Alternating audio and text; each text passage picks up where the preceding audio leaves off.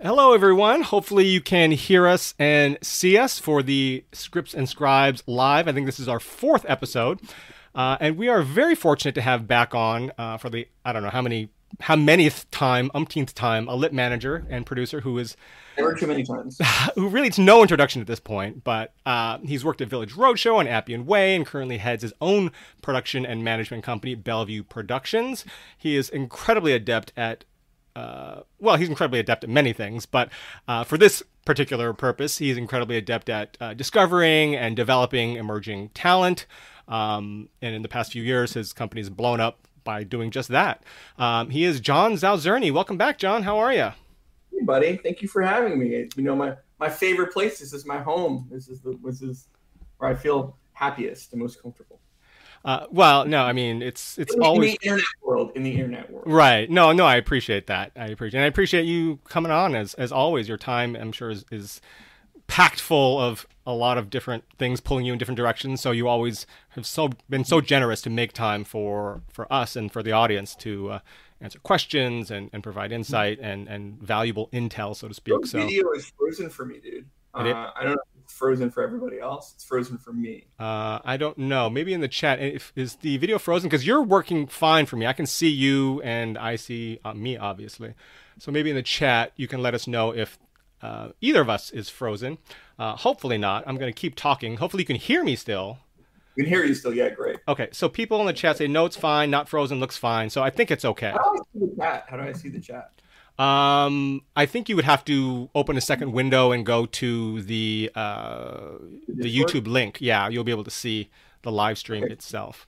Okay, cool. Um, but anyway, I love having you on. The writers love hearing from you. Um, so first, as people sort of start to filter in, we normally talk about news stuff, um, things that are happening in the world, like obviously movie theaters are opening back up. We talked about that last week. Uh, they're opening in LA, but you've got some particularly uh, great news. You signed a new client yesterday, which I saw from uh, Script Pipeline. I think it was. Was they were they the ones? So maybe yeah. talk a little bit about that. How do you? How did you find your new client? Who is your new client, and what is it? Other than obviously, I'm sure you responded to their script. Who mm. is it, or what was it that you know, other than a great script, made you want to sign this this writer? Maybe talk a little bit about yeah, that. Your client's name is Brian T. Arnold. Um, so uh, Matt Misetich, uh, who uh, I think he runs Script Pipeline, but he's certainly like for me the guy I know at Script Pipeline, and um, he uh, and I are, are pretty close, um, and I really really trust his opinion. Um, he uh, you know doesn't always like he's not saying these stuff like every week or anything, but you know every once in a while he'll send me um, scripts that he uh, you know believes in and people he believes in. And he's very passionate and supportive of people. Um, and so he sent me uh, brian's script um, and said you know brian was looking for, for a new manager. Um, and i read it and i shared it with my colleague kate sharp. Um, and we both flipped out for it. Um, you know i won't kind of go into what exactly it is but it I would say it feels like it's in the vein of um, the Spike Jonze movie Her. It feels like it's in the vein of um, Eternal Sunshine and Spotless Mind. Um, that's the general kind of vibe. Um, and the world building was particularly amazing. Um, it was really beautifully structured. The character work was fantastic. It was just really, really strong. And you know, um, and so that was uh, that was really kind of where it came from. and so we reached out and we were introduced to him um, via Matt, um, and we had a Zoom with him about two weeks ago or something. I think we might have been the first people to talk to him. I think we might have been the first to respond. We generally, not always, but generally, we try to read really fast. You know, within definitely a week or two. Um, obviously, sometimes circumstances warrant a longer turnaround time, but we try to read pretty fast. I think we read faster than a fair number of rep companies. Let's say that. Um, and so Kate and I, um, Kate and I did a Zoom with him really liked him. I, I think he liked what we had to say, but you know, and I always tell people this, you know, take your time, you know, uh, talk to a bunch of, if a bunch of people are interested, talk to other people. I think there is a thing where just for a piece of advice, I would say, you know, if you can try to take all your rep meetings within like a week to two weeks at the maximum period, because after two weeks, you're just kind of allowing a little bit of like circumstances. It's kind of like um, if anybody here watches Shark Tank, when the people leave the room to start discussing a deal, it's like things could happen in the absence. I mean, in this case, you know, this didn't affect anything, but Kate Sharp actually um, gave birth. Uh, you know, she, uh, which everything's great. Super, we're super happy for her and her, her family, and everything's great. But obviously, she's now on maternity leave, which didn't really affect anything other than when Brian did reach out again, it was like I was he had a couple more questions, so I was the one who jumped on the phone with him because Kate is obviously busy with more important things. Um, but to go back to my piece of advice, ideally, and I know this is hard for people because what will happen is like you know one manager will respond and then like other people are like yeah i'm reading and it'll take them like a month to read or something and you're like well i want to hear everybody out but I really, you know, if I'm introducing clients to agents or I'm including them to, to, like to choose between a couple of lawyers, I try to stagger those meetings ideally within a couple of days of each other, really within a week, because um, you don't want to leave something hanging. You don't want to like like there is a chance that like if let's say that Brian had not got back to us for a month, that I could have read someone else in the meantime who's in a similar zone to him, be like, okay, I'm signing this person, and then I'm like, hey Brian, when he reaches, he's like, oh, I don't work with you. I'm like, oh hey man, like you're awesome, but I found someone who's kind of in a similar zone as you since then, and blah blah blah blah blah. So I'm not sitting here saying like you got to do that within two weeks, but you know it's kind of like dating. If you want to date with someone and you didn't go on a second date within a couple of weeks, they might meet somebody new. Right. You know? Right. Um, so that is one thing. Um, I mean that this was a situation where like it didn't go extra long or anything like that, but it was something that I was like thinking about. Um, just because you know I know he was talking to other people, um, as you should, but I think you want to try to talk to everyone within a certain amount of time so you don't kind of create any kind of weird issues or any feeling like that your interest might be, be being shopped. That's something that actually I talk about with producers. Let's say one producer wants to do a screenplay, wants to produce a script, then you go and you tell other, everyone else who's reading it, hey, there's someone interested in this. You should read this soon. But I don't want to make that to linger for like two weeks while the person's like, hey, like I wanted to do this thing, you know, or, or longer, because then they feel like they're shot. You're shopping their interest as in you are using the fact that they are interested in the script to try and get someone better interested in the script and that just makes them feel shitty if they feel like that's going down right. so i try to move within a fast case and that's just something it's an emotional thing for people also it's a logistical thing it's all those kind of things so just for the writers out there if you're talking to managers definitely talk to all the people who are interested but i have seen cases where people like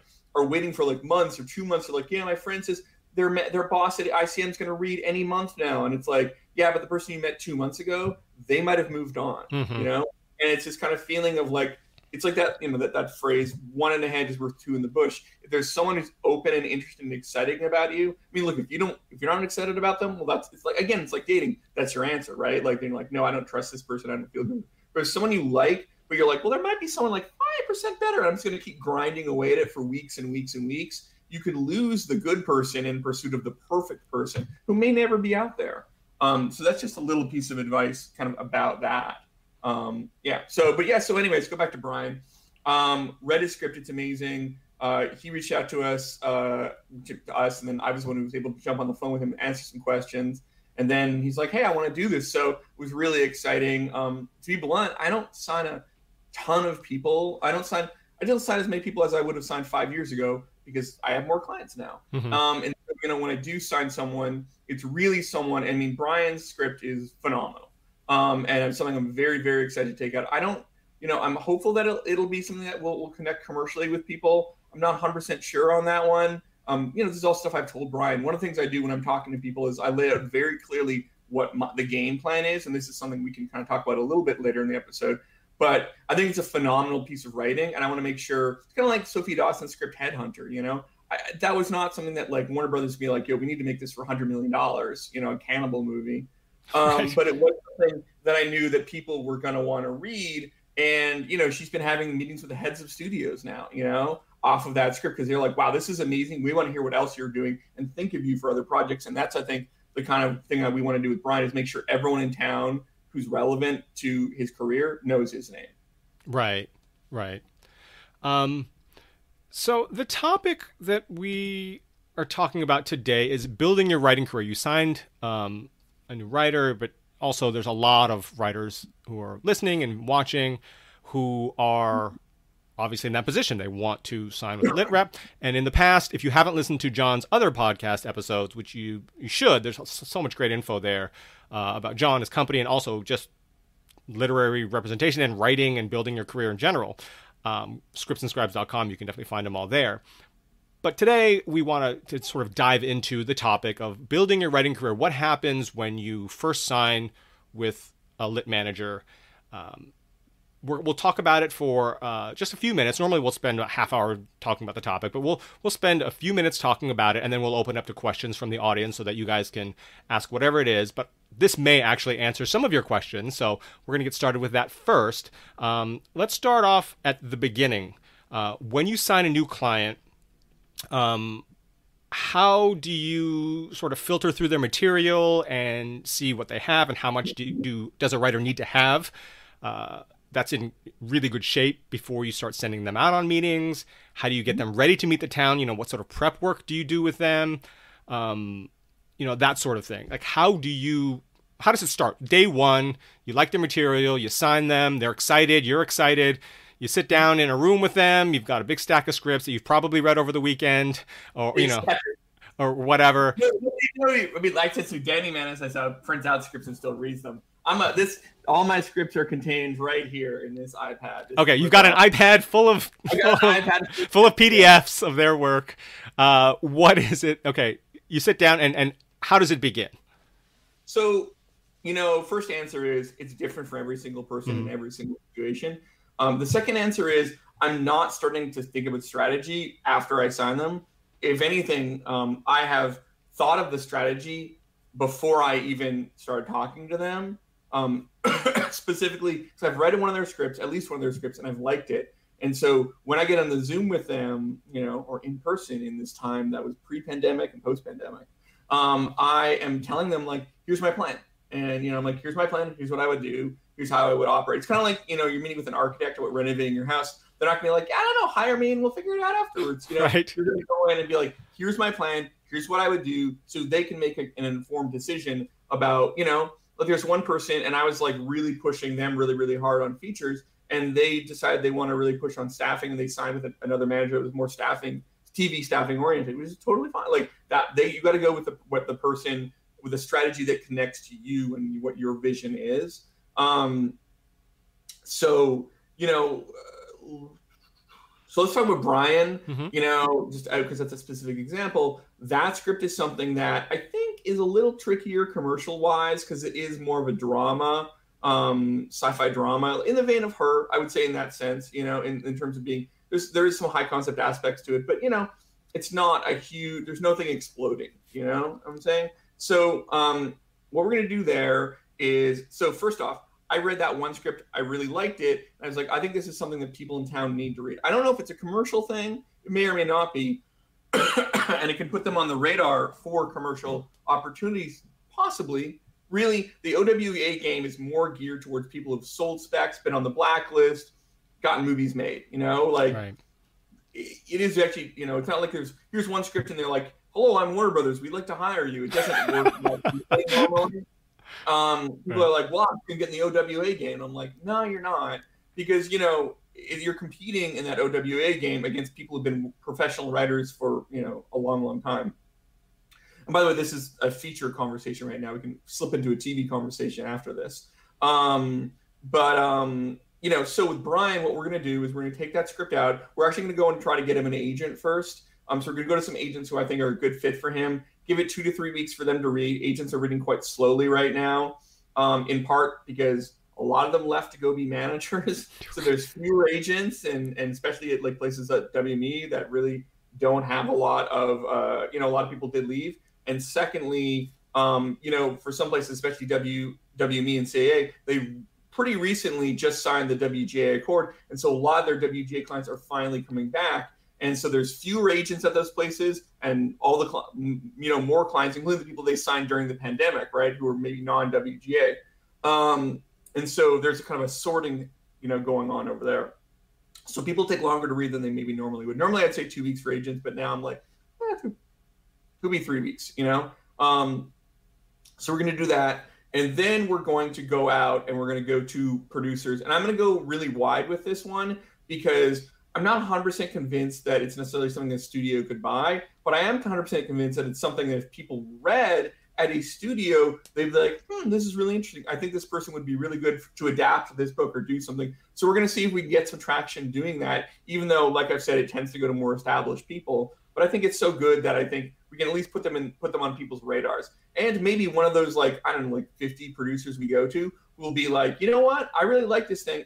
I'm going to put it together. I'm going to try and get a director. I'm going to try and get an actor. I think this is a movie that can be made maybe inside the system or maybe outside the system um, on the independent level. Um, so uh, we're definitely going to target we're going to target producers who make movies kind of independently and movies like this, and then we're also going to target people that like you know I get to someone like my friends at like Dan Lin's company Rideback who you know do like Aladdin and big movies like that. But I also know they're always looking for people who are phenomenal at character and world building. And then they'll be like, wow, this perfect person is perfect for this, you know, reboot project, this remake, this Lego movie or something. You know, they're like, oh, I see something here. Like if you look at the Marvel directors and writers, like they had not, for the most part, like the Russo brothers had done episodes of Community. You know, mm-hmm. um, Taika had obviously done great movies, but they were not what you would think of as Marvel movies. Same thing with the writers. Marcus and McFeely came from writing a TV movie about Peter Sellers. You know, so they were not necessarily what you would think, but they are really good. Pixar does the same thing. Really good at character. Really good at um,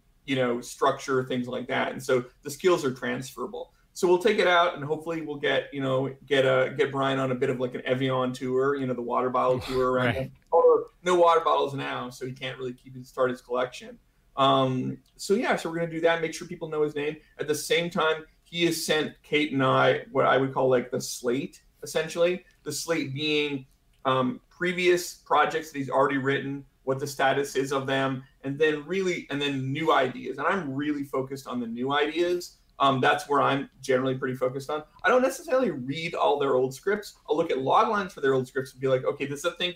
Feel like something like like Brian has another script that's really good, but it's even less commercial mm-hmm. than I, I think it is than the current script. And I told him all this, and I'm like, hey man, like if it comes up in a general, definitely let's send a, that other script because it's really well written.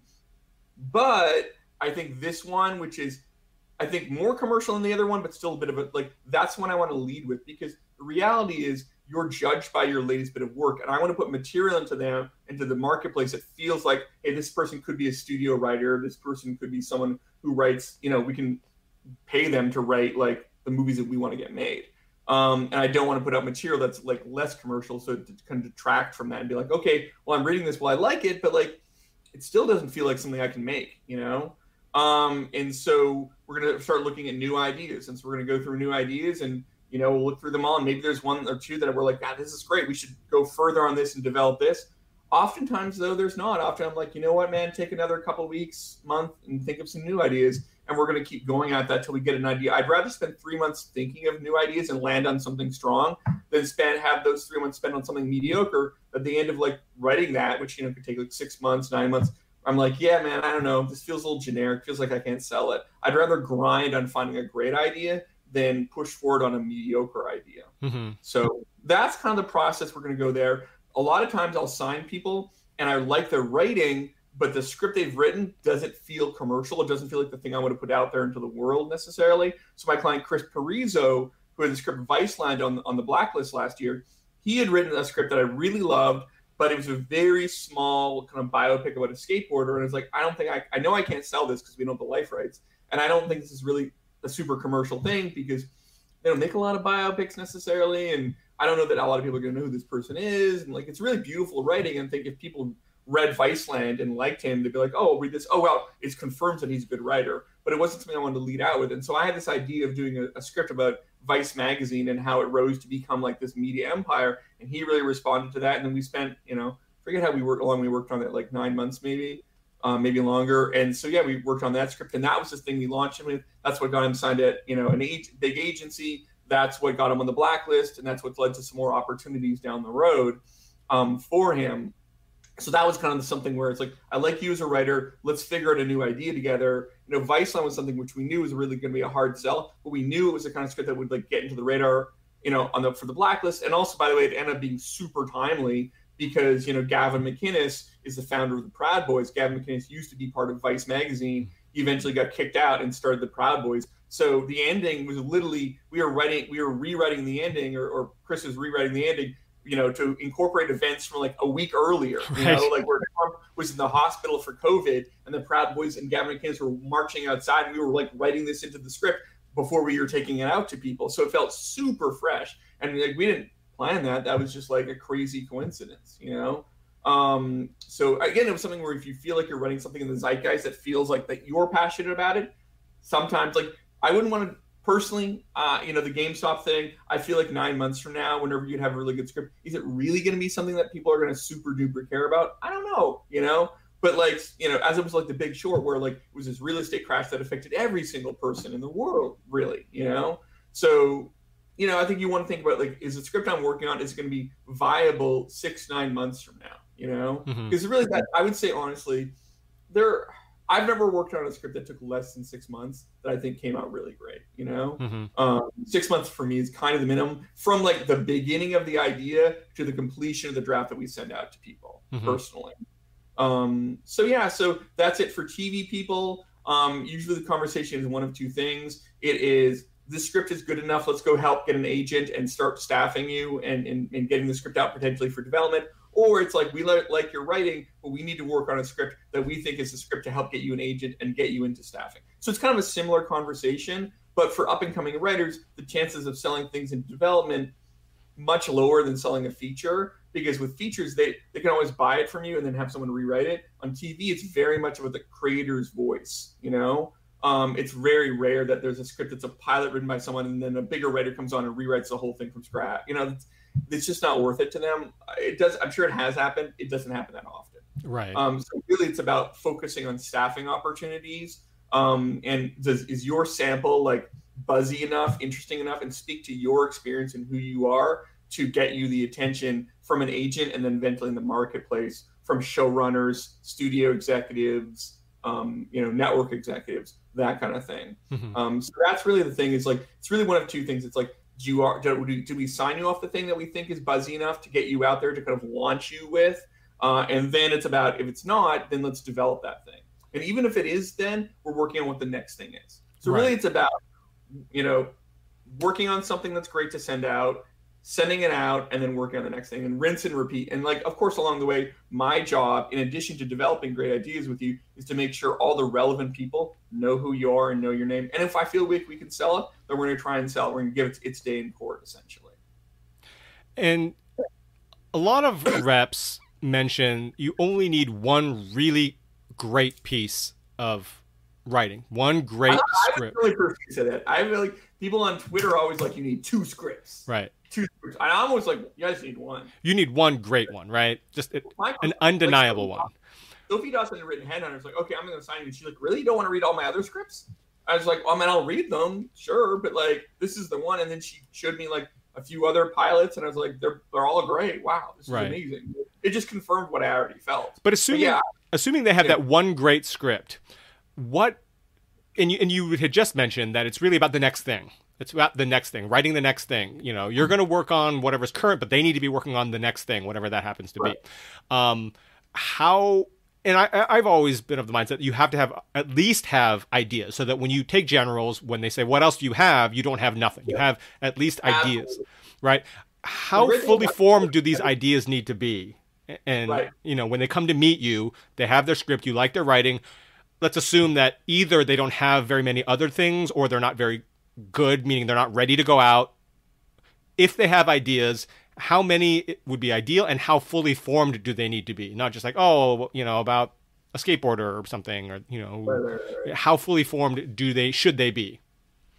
So the importance, really, also of the um, of having more ideas is that um, the importance of having more ideas is that it shows me that you are a professional writer who wants to write like you're not just like a one script person right? Like you're like i have more ideas i have more things i'm working on.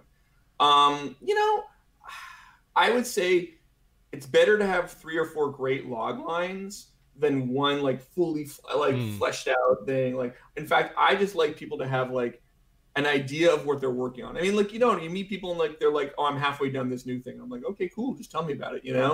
But like because you meet people when you meet people you know but i would say you you know if in an ideal scenario um, they have i guess an ideal scenario they're just amazing writer and everything they write is amazing but um, you know, they have a good script, and you're like, okay, what's next? And those scripts, you know, you have like a page or two of like new ideas, and there's like a log line or at most a paragraph for each of those. Um, and they also feel like they're tonally in the same wavelength. So if like I've read an amazing script of yours, and it's a really gritty, dark, you know, supernatural horror script, and like, and here's my next ideas, and they're all comedies, and I'm like, okay, well, that's gonna be a little tricky because everyone who reads your horror script and loves you and wants to meet you, those are horror companies probably, and they're not gonna be like, oh great, tell me about your comedy idea. You know, it'd be great if they were like a thriller or even an action movie or another or horror movie. You know what I'm saying? Um, or some kind of dark something. You know, um, horror comedy is a little trick. I mean, not even a little tricky. It's quite tricky, honestly. Um, they just don't make a ton of them. Um, and they've not historically. There's exceptions like This Is the End. If that's a horror comedy, I guess it is. But like you know, more often than not, like even the great ones like Tucker and Dale versus Evil, um, uh, you know, things like that. Even even if you look at the Edgar Wright movies, like Shaun of the Dead, they didn't do a great amount of money domestically. Um, so yeah, you want those ideas would be great to be in the same wavelength. So I would say like three or four of those. Mm-hmm. One thing, one thing I didn't cover actually that does occur sometimes is when I read someone's script and I'm like, the script is good, but I can help make it even better. And then we work on the script to make it better. I have to say, it doesn't happen that often anymore. It has happened, but it doesn't happen terribly often because honestly, a lot of the issues I face with my writers are conceptual based. Hmm. And if the concept is not great, it's not really much we, we can do, right? Like it's kind of like if you and talk about talk about building houses and metaphors. It's like you can really if your house is quite nice, but it's in like not a great, like not an ideal neighborhood or location or something like that, like the middle of nowhere in the desert or something. It's like we can keep working on that house as much as possible. It's not people are not going to be like, wow, you know what? that house was okay, but now it's amazing. And I really want to drive four hours to work every day. You right. know, it just, it is what it is. So I usually tend to like, there are times when I'm like, oh, a little polish here, a little tweak here. But more often than not, personally, I am usually like, hey, like either I love this or let's start from scratch on something new, you mm-hmm. know? Um, so, but it has happened previously where I've gotten involved on a script and we you know, tweaked it for a few months just to get it to the place. So it does happen, but I would say the vast majority is like, I read your script, I love it, I want to take it out, or I really like your writing, let's work on something new together. Mm-hmm. Um, and yeah, but to answer your question, original question was like, you know, I would say like log lines, a paragraph at most, you know, because ideally we're going to develop it out further together. Right. No, that's good. Um, I have one more question before we start opening it up to questions from the audience, which have started to trickle in. So we'll get to those in just one minute. But I do have uh, a question that I wanted to pose. Um, when you get, and I think this applies to writers who may not be signed yet, but maybe get a meeting on their own. When you get your clients ready, a new client ready to you know do the water bottle tour to do a bunch of generals when you're first sending them out what sort of prep work do you do what do you tell your clients they need to be ready for they need to study up on they need to know before they sit down with an executive a producer uh, whoever it happens to be uh, when they go in on those that water bottle tour what are some of the things the advice you give them again and it applies i think to writers who may not have a representation but may get meetings on their own yeah, the same thing. This is like this, the thing, same things apply for meeting a manager. yeah. Oh yeah, great. Um, you know, so I would say, what do I do? Well, I, obviously my prep is, you know, before they start doing generals, we do generally do like a phone call, maybe a Zoom, but usually just a phone call where we talk about what to expect and what to and how to treat them, and depending on this kind of situation, you know, a showrunner meeting is very different than a general meeting. Mm-hmm. You know, in terms of expectations. Um, so here's a first general rule for general meetings, which is general meetings are about people meeting you because they like their writing and they're trying to get to know you better. And what they really want to do is hear what your new thing is and say dibs. Okay. Their job is to get you to tell you as much as possible about your new idea and possibly basically promise them in the room to give it to them. Or if they can, to get you to slip it to them early without your reps necessarily knowing. Your job is to get them as excited as possible about the idea without telling them enough about it, you know, where it might present some kind of an issue in terms of like they could do, they're not going to steal your idea, but like idea bleed. You know, I mean, you just don't need to tell them everything. Here's here's it's actually not even about them stealing your idea. It's kind of like this. If I tell you like a concept kind of time travel heist movie, you're like, that sounds fucking great. Tell me more. And you're like, that's about as much as I really want to talk about right now. My reps have told me just kind of keep it under wraps. You're like, well, that just sounds amazing. If I'm like, okay, so the first act is this, then the more details I give you, the more you have to object to. You're like, well, it seemed cool in theory, but like actually the way that this guy's pitching it kind of sounds lame, you know? And so things are great in theory and in mystery. Like, look at J.J. Abrams' whole mystery box thing. You're like, what the fuck? Oh my God. You know, you like your imagination does the work. And so you know, I'd rather you not give all the details so that when they we when they finally see the time travel heist movie, it's a script that we've spent like six nine months polishing until it's like shiny and perfect, right? As opposed to like you kind of scrambling to pitch it in the moment. Sometimes people take these generals and they think that they are job interviews. They are not job interviews. You do not have to pick your pitch your heart out of every single fucking idea you've ever had. In fact, you should not. What they are are dates, and they're dates in the sense that you they want to come away and be like, wow, I just met Kevin. He is so fucking cool. I want to work with him. We just all we did was talk about our favorite sports teams and music, and they just seem like a cool person to work with because they're meeting with you because they know your writing is good. So you don't have to prove that you have good ideas. They're already meeting with you because of that. What they want to see is is this person a crazy person? Is this someone I, someone I would like to spend time with and bring my ideas to so we could work together on things? Your job is to tease them with your cool super ideas and get them to give you ideas, get them to give you like open writing. You know, we're about to close the rights on this thing. It might be a good fit. And you're like, great. That's the ideal thing.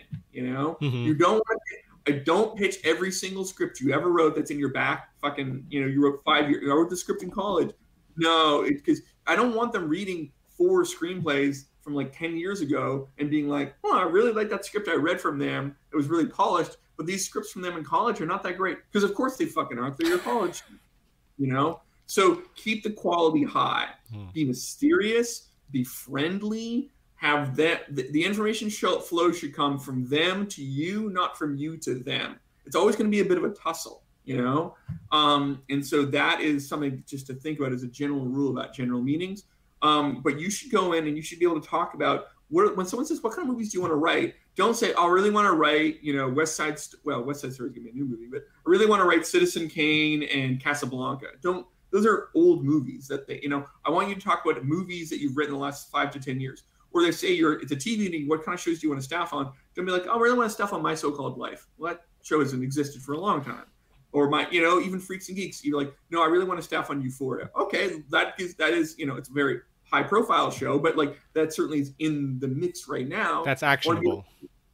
I want to be on Pen 15. Well, also, it seems like your taste is current, not like I was, talking to someone. They're like, "Yeah, my movie's really a mix of like all these movies from the '80s," and I'm like, "Yeah, but they haven't made those in a long time." She's like, "Yeah, but they're great." I'm like, "Yeah, they are great movies, but they don't make them anymore." You know. Um, and so you want to show that your taste is current and modern, and like that you are someone who's thinking, you know, modern day. So you should have a list of five to ten movies that have come out in the last, you know, five years, ten years. You know, I at most ten years, I would say. You're like, I want to write Nightcrawler. I really want to write. Um, trying to think of other things that have been Nightcrawler. I care a lot. You know, I want to write. Those are the kind of like dark, twisty things that I love. And I'm like, great, okay, that makes. I know who you are. Mm-hmm. I know what you want to do. And I know we all may want to do a million things, but it's better to be like, I want you to be on one of their lists or maybe two than on none of their lists because they're like, I want to do comedy, but I also want to do dark thriller. I also want to do action, but I also want to do like horror. And it's like, okay, well, which list do I put you on? Because I don't know that you can do all those things. I only know that you're going to do the thing that I read the script that proved that you could do that. You know, mm-hmm. um, and you'll naturally expand. So, for example, my wife wrote Blonde Ambition, this Madonna script, and like that, obviously, you know, put in the mix for a lot of music things, right? But then she got to know this executive, and they put her on the they had hired her for the single Queens of the Stone Age, which was still female driven and had a fun, really poppy modern day feel to it, but was um, you know kind of a bit more of a crime thriller thing about a bunch of models who got into dealing weed essentially based on a true story. So that moved Elise a little bit more into like the thriller genre, you know. Um, you know, she's been brought action stuff, and she doesn't really want to write action, but that kind of expanded her. That she could have gone into that if she was so inclined. Um, you know, and so it's like really you'll expand on a natural level, um, or even if you've had a successful career doing something like I know John August had written um, How to Eat Fried Worms, I think, as an adaptation. Mm-hmm. Um, and like he's getting a zillion, you know, he's talking about a zillion kind of, you know, YA and, and, and, and, children's movies. So he wrote Go to kind of reinvent himself. And that's what led to Charlie's Angels and things like that. But he's like, well, okay, I'm going to write Do Big Fish, you know? And so he was able, but again, that career was already moving down the tracks, you know? The same way that like I'm like, hey, David Fincher wants to direct your broad comedy, you'd be like, well, that's a little weird. But like we put David Fincher in a box, but we aren't going to put you can't be put in a like a bit of a box. It's better to be the master of one or two genres than none, you know. And look, down the line, you can expand and do into more things. Like there's people like um, Scott Frank, for example, mm. who just did Queen's Gambit, but he also wrote like Logan, and he also wrote Out of Sight, and he also wrote Get Shorty, and like that is someone who can do all things, you know. But he earned his way to that, you know. Um, and I think that is kind of that's like I mean he's like one of the great living writers, but you take my point essentially.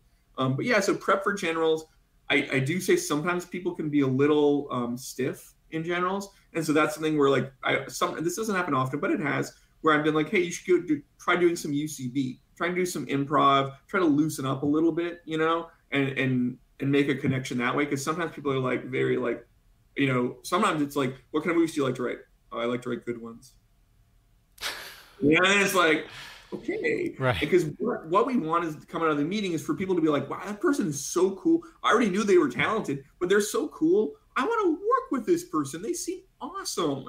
Wow. I already knew they were talented. Now they seem like a person who could be my friend. Then we could work together and have friend time, you know? Because here's when it comes to an OWA, they're going to read like, I don't know, 15, 20 scripts, and they're going to nail it down to like five people. And then they're going to meet with the five people. And the of those five people, they're like, okay, like all five takes were good. Maybe like of the five takes, like three were really good, right? You're mm-hmm. like, how do I decide between these three people?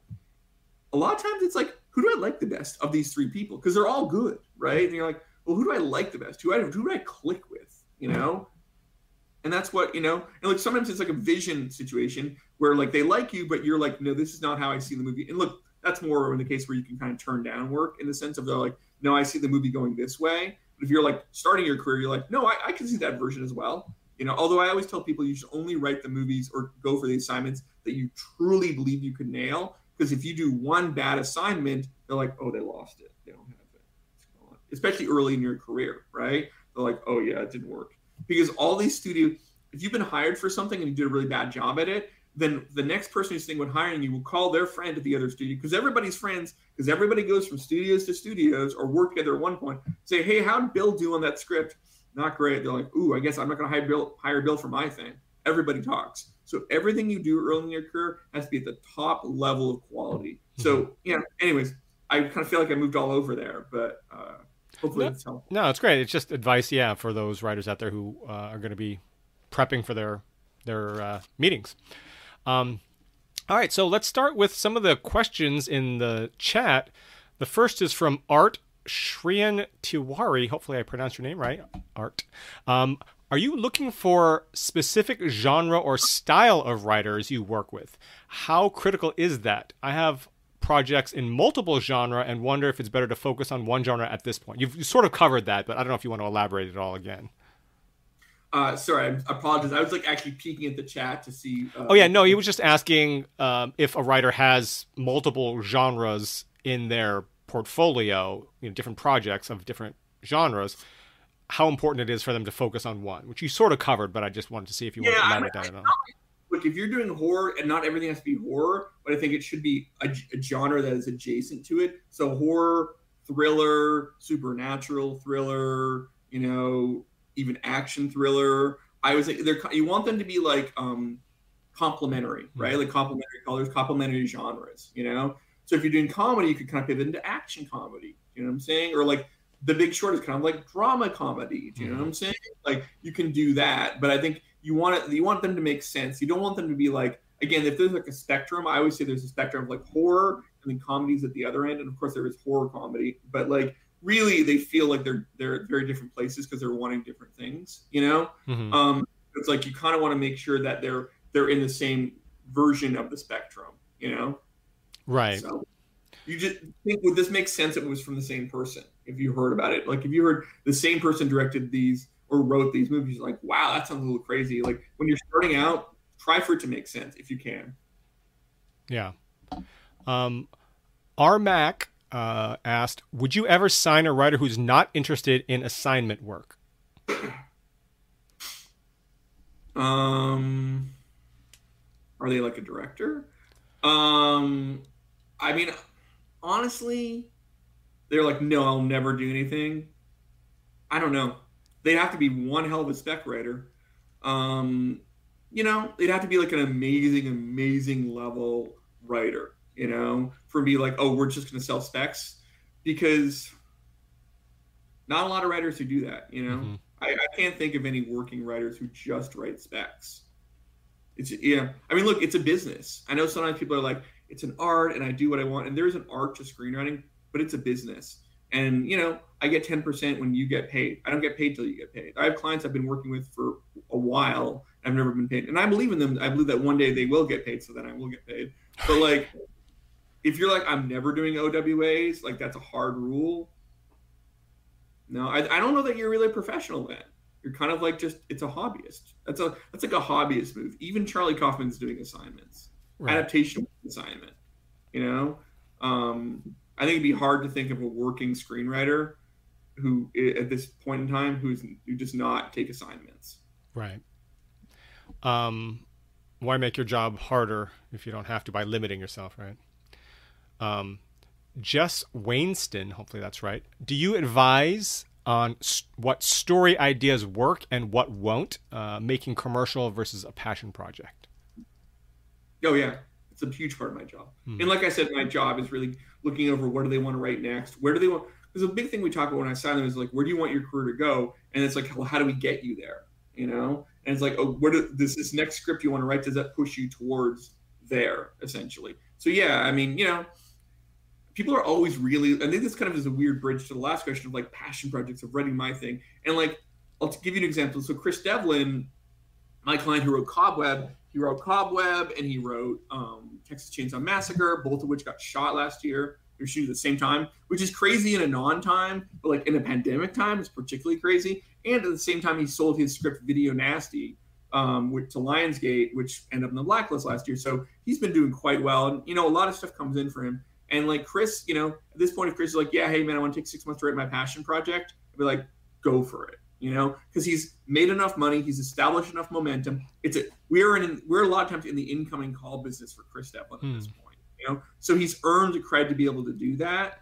Um, you know, and and honestly, Chris is a very um, savvy guy. He used to work in the industry as an assistant, so he very much knows how it works. So he is writing a few specs you know some are bigger some are smaller and he's very like he's very understanding like we're like hey i think this one's more of like an independent it's a cool idea but it's more of an independent movie because i don't see like warner brothers making this. But he's also raised something we're like hey i think this could be a franchise. This could be like a big thing you know? It's like okay. So like that i think you kind of have to earn your currency um, to get there you know? That's what i would say is you have to be because the thing is if you take if you're like let's say we get you on the get you on the mac you've written a blacklist script. I mean blacklist scripts tend to be passion projects but it, once you're established, that's not the time to do your passion project. Your passion project is the time.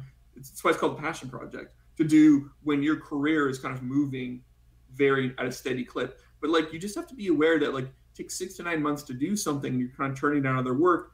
Sometimes you know that work may not be there. They may have moved on to someone else who's new and hot. So that passion project better really pop you on their radar in some kind of way. Because mm-hmm. if you take like a year away to do something it can be hard. The momentum can be cool. They're like, oh yeah, I remember that person.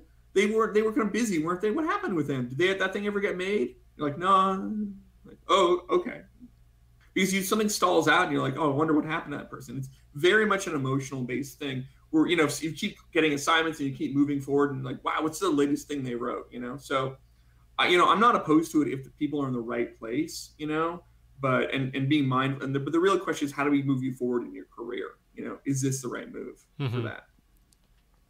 Um, and let's see, Peter R. I don't know how to pronounce his last name. Um, Feuchtwanger. Hopefully, I pronounced that correctly, Peter. Um, let's say he sa- he asks, is it worth approaching you with a stunt script more for the writing style than the marketability? yeah, People have done that. I mean, Headhunters is stunt script, right? Like, mm-hmm. is that really? There's a world where that gets made, but it's a stunt script. Yeah, if it was an interesting stunt script, absolutely, absolutely. Um, I mean, I'm probably more open to stunt scripts than almost any other manager in town.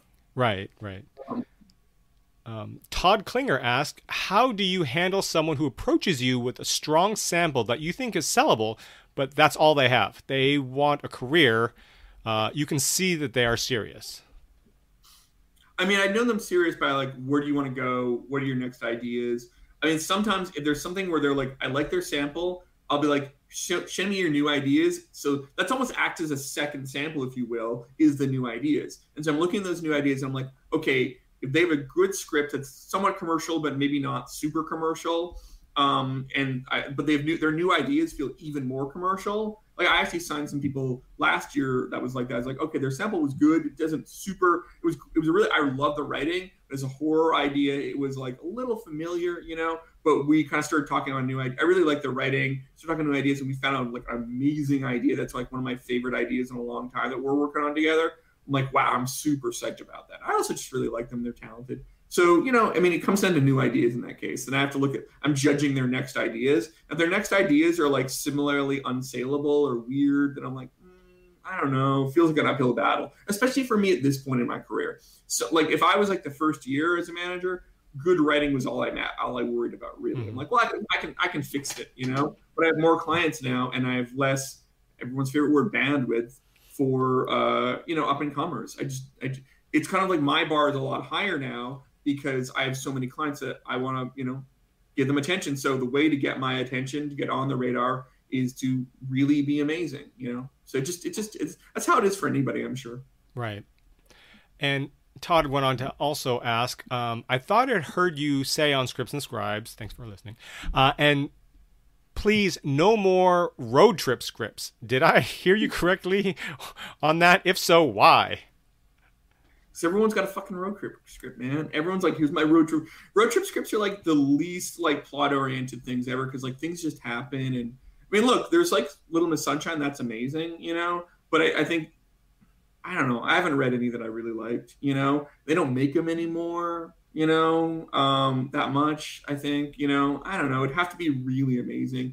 It's like my least favorite pilot is like person in New York or LA like loses their job or loses their mind and moves back home to their small town and starts working in the family business, which is a mortuary or a restaurant or a firehouse or it's like that. I've seen that a million times. And the road trip is like my least favorite feature because hmm. it's just like and also how do I sell it? I'm like, hey guys, there's this road trip script. This family goes on the road to like make it to Wally's water park or something. You're like, all right, is that like the movie from the 80s? I'm like, yeah, it's pretty much the same. I don't know.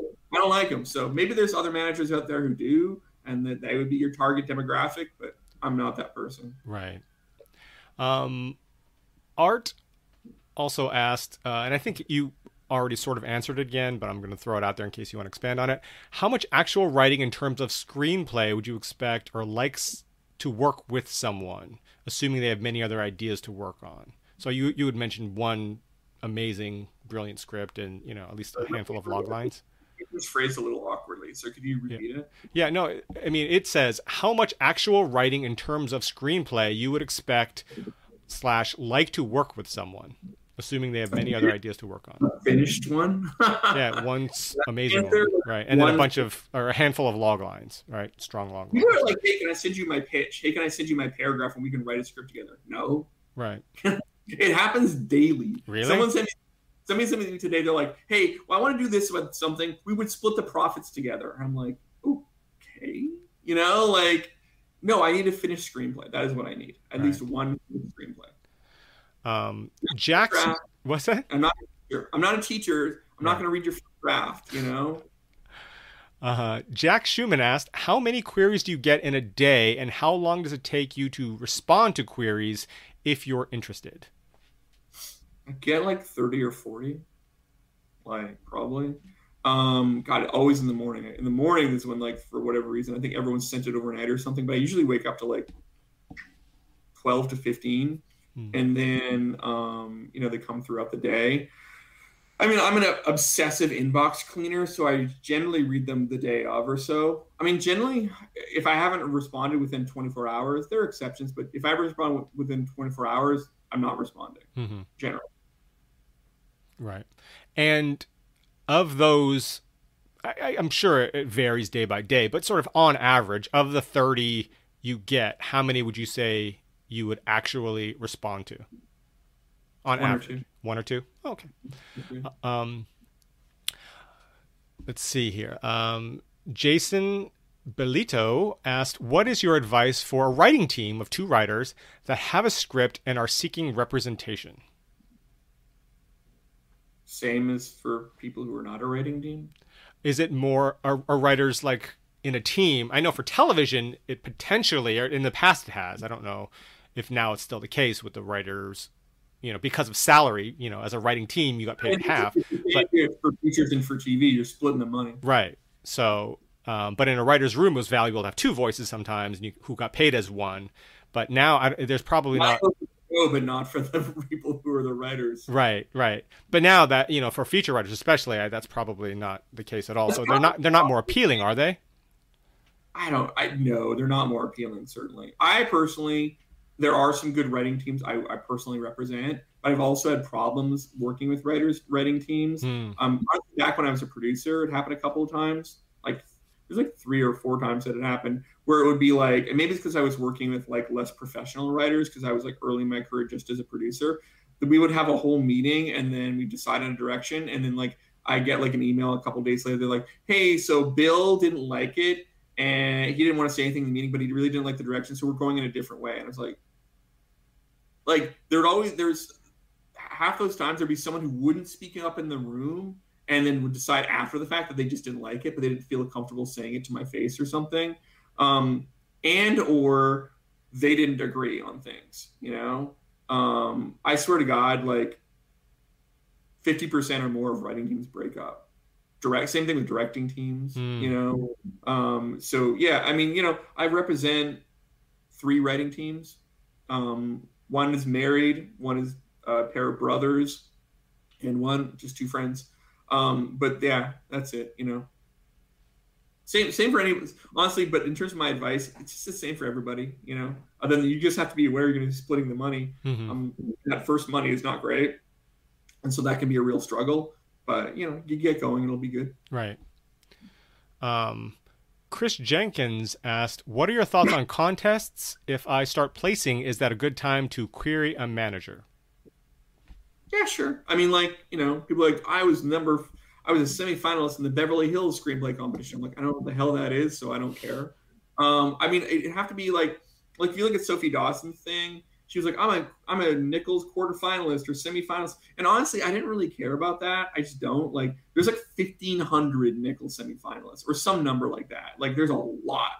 And so it doesn't like really make you stand out, but it's a nice thing to put there. You know, I would say if you win a screenplay competition, especially one that's actually like very viable, like Austin or like Final Draft Big Break or Script Pipeline. I mean, I probably heard about it then, you know, but um, that's something to, to do. I, I read someone's script a couple weeks ago that I think won like uh, Austin or something, one of the one of the sections in Austin. And I was like, oh, okay, this one Austin, I'll check it out. Um, but you know, it's like don't don't sign up for random McGee like I the the Wichita Bay screenplay competition. That doesn't mean anything to me, you know. Mm-hmm. Um, like being, you know, like it's like trying to go to a modeling agency and be like, I was Miss Wichita Bay, and they're like, you know, it doesn't mean, doesn't mean anything. So um, that would be the thing. Focus your fire on the the most relevant competitions and contests. And the way you can figure that out, I've certainly talked about them in some of my threads or whatever that's on the compilations on Kevin's site. But you know, also just do a little checking around. Are these competitions that people care about, that people pay attention to? Because if they're not, then it doesn't matter really. Mm-hmm. Yeah, you can mention it, and, and people will respond to it if it's a if it's a competition that they respect. You know, it's better to place in the semis or the quarters of a competition that people care about than to win the Wichita Bay competition. You know, all this free promotion for Wichita. I, I don't, Wichita. I just I was like putting words together. I'm like I'm pretty sure when I think of Wichita, there's no bays, right? No water anywhere near Wichita. But maybe I'm wrong. my American geography is shoddy. um, oh, I'm an American citizen though, so there you go. Um, Jose Bustos asks, uh, he says, "Hi John, what do you think about genres like steampunk or cyberpunk? Do you think a steampunk TV sample can be a good bet for an aspiring writer?" I mean, those aren't genres per se. Those are sci-fi or fantasy. Like that's the genre that they live in. That's a specific subgenre that you're talking about. You know, um, and it wouldn't be like I only read steampunk because like there's not a lot of steampunk opportunities out there. You know. Um, I think steampunk is a little goofy. Um, at times, you know, there's stuff like, um, oh my gosh, is the Amazon show that Orlando Bloom does. I think that's like the most relevant, most kind of like well-aware steampunk thing. And there's a fair number of cyberpunk things. Although, to be honest with you, at this point, what's the difference between, you know, was the Matrix cyberpunk?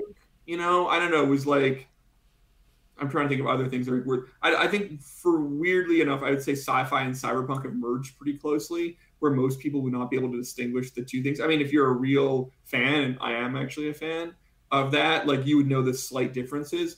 But most people, it's just sci-fi to them. You know, it's just like futuristic sci-fi. Like, is Blade Runner a cyberpunk?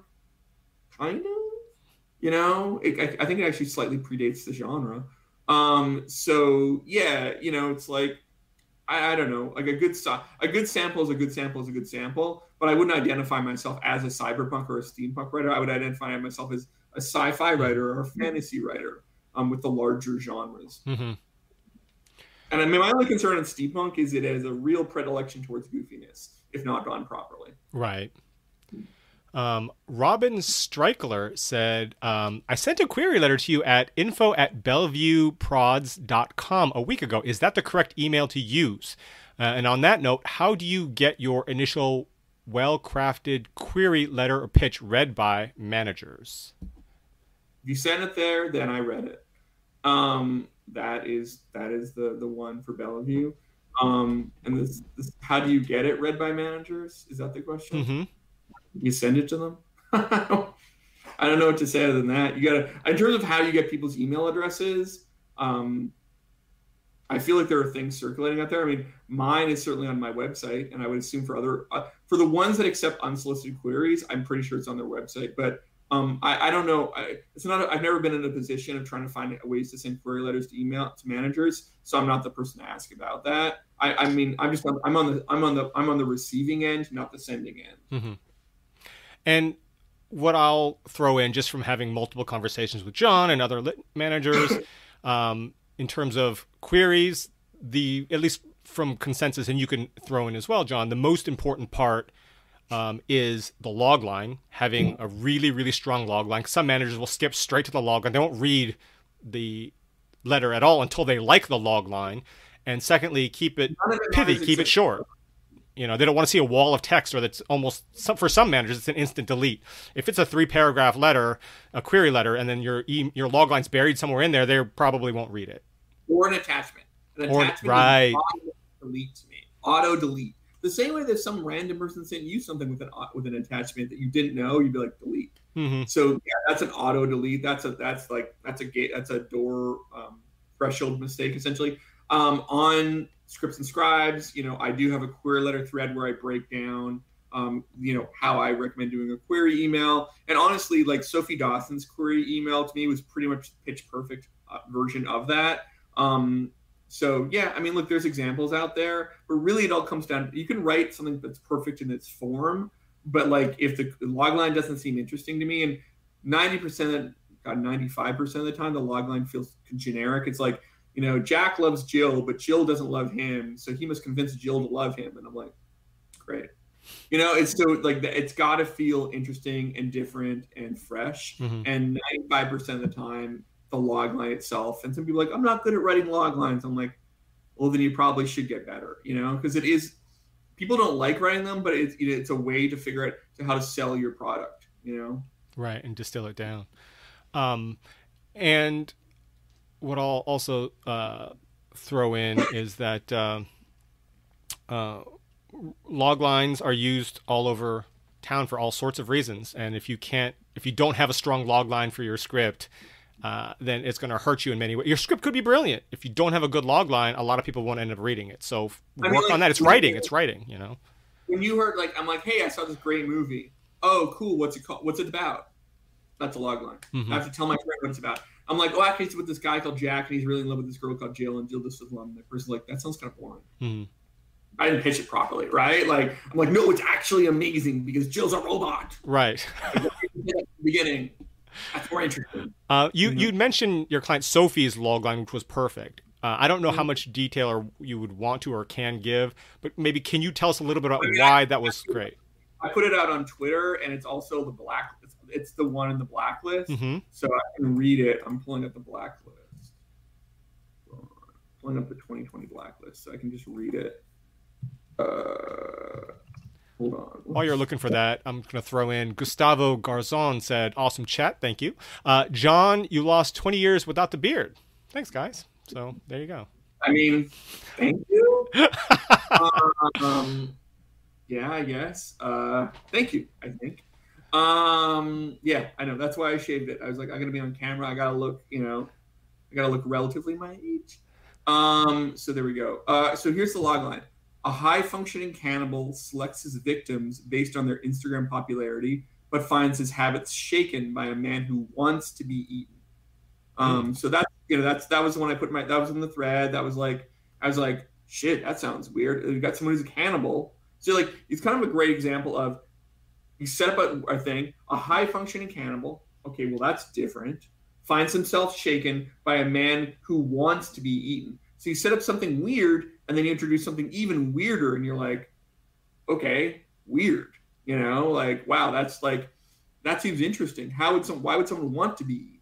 You know? So like it, it has a mystery aspect of like how does this work? You know? And again, that's the thing that you're like be drawn in by. Like so my client Ian Shore, when he was at USC, the way he got his first manager, not me, um, he got his first manager was he was doing this pitch fest at USC that they do because he had gone to USC and he didn't want to like USC teaches you to do like this whole elaborate like 20 10 minute pitch of like and then this happens and he like realized that people weren't responding to that so all I did was describe his opening scene. He goes, "There's a bunch of teenagers. They're in a police car. They're doing donuts. They're surrounded by cops, all with their guns drawn. When they finally get arrested by the cops, they're they're they're let out of jail 24 hours later. If you want to know why? Read the script." hmm He's like, like, okay, that's interesting, you know. And so like that's more important than anything is getting people intrigued. They're Mhm. like, okay, like, they want to read, you know. The reality is we don't want to read. Nobody wants to read. I don't want another script to read. Oh my god, you know. So like, if I'm going to read it, just like anyone else in town, and I read more than most people. Uh, if I'm going to read it, then like I better be intrigued, you know. That's the thing is uh, that sort of old axiom like nobody wants to read, but everyone wants to find the next great script. So it's that sort of contradiction. Um, uh, let's see here. Uh, Eric Munzert said, uh, "What if someone pitched you a sideways slash parasite concept of dark comedy tone?" I don't. I mean, if it was cool, then cool. Yeah, and I guess it depends on uh, the pitch or the log line, right, to get What- your attention. A really good idea. Hmm? Well, then I would go for it. You know, I'm not. I'm not. I'm not. And please don't send me your log lines to judge. the- Please don't put in your log lines to judge them in the chat, please. I don't Right. People do that to me on Twitter, and I'm like, you understand that from a legal point of view, I can't do that hmm because I've. Because then, like, let's say I'm like, oh, here's a great, I'm like, let me tweak your log line for you, or yeah, that's a cool log line, you know. And then, like, a year later, two years later, I write a script that has some, gl- or I don't write a script, I represent a script that has some glancing similarity versus like sues me, and they're like, they stole my idea, hmm and I'm like, why? I don't know your idea. They're like, yeah, you commented on my log line two years ago, and I'm like, oh shit, you know. So I don't, you know, the same way that I don't read scripts without release forms, you know. Yeah, we live in a very litigious society, so if uh, reps or companies ask you for a release, that's sort of standard. I mean, if it's a reputable company, of course. Um, Super standard. yeah, It's also why you don't go in Clubhouse telling everyone you're out. right. Or pay someone on Clubhouse to. Uh, I will guarantee that someone will make your script for send me, you know, thirteen hundred dollars or fourteen hundred dollars, right? Just the amount of the stimulus check. Send me your fourteen hundred dollars, and I'll guarantee someone will make your screenplay and produce it, right? Um, Charles Beckwith asked, uh, "You mentioned ten. Uh, what is it? You mentioned ten percent, but I've heard managers get paid more. What's the going rate? Uh, what affects that?" You are wrong. You're thinking of music managers. Music managers get paid fifteen percent. Um, literary managers get paid ten percent. Well, I remember some. It was probably years ago. Managers uh, when they sort of became bigger and more prominent, they were taking 15 early on. This is again 10, 10 years ago. I, I don't remember hearing that. I would be super shocked because like it's just it's such an easy thing to like. It's such an e. Well, I'll tell you what's more common, honestly, is like this is actually not a lit thing because good luck with it in lit. But like what I have heard is like A-list movie stars are represented by an agent, and the agent's accent of hmm. three percent, but they don't want because like that big A-list star is like, I don't really need you. I'm right are, you know? And but that person brings in so much attention, like, oh my God, you represent Tom Cruise or like, I don't know, um, Reese Witherspoon or whatever, right? Um, wow, I want to go with you. They br- they bring people in, so they're willing to take a low percentage, although they will never ever acknowledge that because the moment you say, "Oh, Tom Cruise gets," I will only give him a five percent uh, commission or whatever. Everyone's like, "Well, I'm a big star too. Why don't I get five percent?" You hmm. know, like so they'll never admit that honestly the 15% thing, I uh, make I actually hadn't heard that, Kevin. I mean, there's a lot of unscrupulous people out there. I mean, to me, the weird thing is someone became a big deal. Usually, they move into producing, but um, 15%. I, I honestly have never ever heard of anyone um, who's a reputable person asking that on the lit side. On the music side, like I'm pretty. I think Scooter Braun takes 15%. percent mm hmm But I don't know if Ariana Grande has like a music agency. I'm not mm-hmm. sure if they're. I think he does in the music world, managers tend to operate like like Irving Azoff is like the guy, you know. So like the fifty percent is all in for everything. So I don't know. I don't know the music business super duper well. Um, so although I do have some projects with Scooter and his company. Right. Well, I, I can chat with you a little off uh, camera about Please, a, a, couple of things, but but I have heard in the past. Again, this was ten years ago. Of um, from my agency days of managers charge legit managers charging 15 but it was rare and it was a long time ago. Those um, people are scammers. Um, now 10% is the standard rate um, and it has been for a long time. And if a manager produces your work and ends up being a producer they, they oftentimes they refund your commission so they don't take anything. I did. I had to cut you short big goddamn shit uh, there you go. Um, todd uh, klinger had says, I feel confident that I'll place in Nicholl, but too eager to wait until the announcements. I have no connections. I'm unrepped. What is my best course of action? You can send a query letter now. No one's stopping you. Right. And the thing about Nicholl and a lot of contests is, is you never know what the decision. You, there's been good scripts that don't that don't do well in it, and you know scripts that, I mean, consensus wise, you know, may not be I as great uh, that, that that do okay or do well in it. So I'm taking the screenplay as I was like, we're selling this script. There's no there's no chance we're not selling this. Right. didn't sell. Yeah. I'm taking a, I was like, there's no way we're selling this, and then we sold it. But but ninety percent of the time, I'm right about what sells and what doesn't sell. Right. Um, which is to say, you might be like, well, John, why don't you sell every single script you do, or nine times out of ten? Sometimes I out scripts and I'm like, I think this is good but not great. I don't. I think it's gonna be a hard sell. Like I'm sure I'm generally pretty aware of what the level of saleability of things are. You know, there have been things that I've sold that I was surprised to sell. There have been things that we didn't sell that I was surprised didn't sell. But more often than not, the thing that occurs is kind of what I expected. But I take things out there because I'm building a larger reputation for my clients and it's all part of the process. And then sometimes miracles do happen, you know. Um, but yeah, if you're sure you're going to pop place, I hope you're right. You know, yeah. but you're asking me what can you do? You can query now. I mean, you know, you're like I'm gonna. I'll tell you what, like being in the semis or the quarters or the Nicholl. I mean, the, if you're a Nicholl finalist, that's really like wow. That's like you and like eleven people and ten people or something right. like that. You know, I've gotten queries, and those people like it becomes an incoming business and an outcoming business. But I have gotten queries, I think, from people who were finalists or became. I don't know. I think we repped someone who was a winner last year. I think Zach did. Um, so um, anyhow, um, I, think we had two two of the people. Um, so um, but yeah, I mean, you know, I, I don't know that being a Nicholl's or a semifinals or quarterfinals. for me, it's not a super duper like, oh my god, I have to read this thing. But the reality is, like, I read all my queries. I just do because I'm like an obsessive person that way. I'm convinced the one time I don't is when the great thing will slip through my fingers. I'm like, ah. Um, but um, sometimes what I'll do when there's like a big spec sale, I'll go back through my email and be like, did I know this person? Did they query me? Thankfully, it hasn't happened, but God knows it will one day. Hmm. Um, but um, but yeah, I mean, but look, that might. But I will say that there are other managers in town you know that that may mean a lot more to you know especially up and comers who may not be aware that like there's 1500 quarter finalists and like 750 like semifinals or, or something i forget i forget which one is bigger semi or quarter um but yeah you know so if you're confident then you're confident then if you're confident then you're confident in your log line then just send it out and like if you know if it sounds cool then i'm going to read it you know to mm-hmm. me it sounds cool to me um jess wainston says thank you john for doing this. So thank you from all of us, actually. Um, Broder Bro asked, "Do you work with European slash Asian clients trying to use their unique background to sell stories in Hollywood?" I'm assuming they mean like clients who live in Europe or Asia, right? I, you know, I don't know, but it says background, so.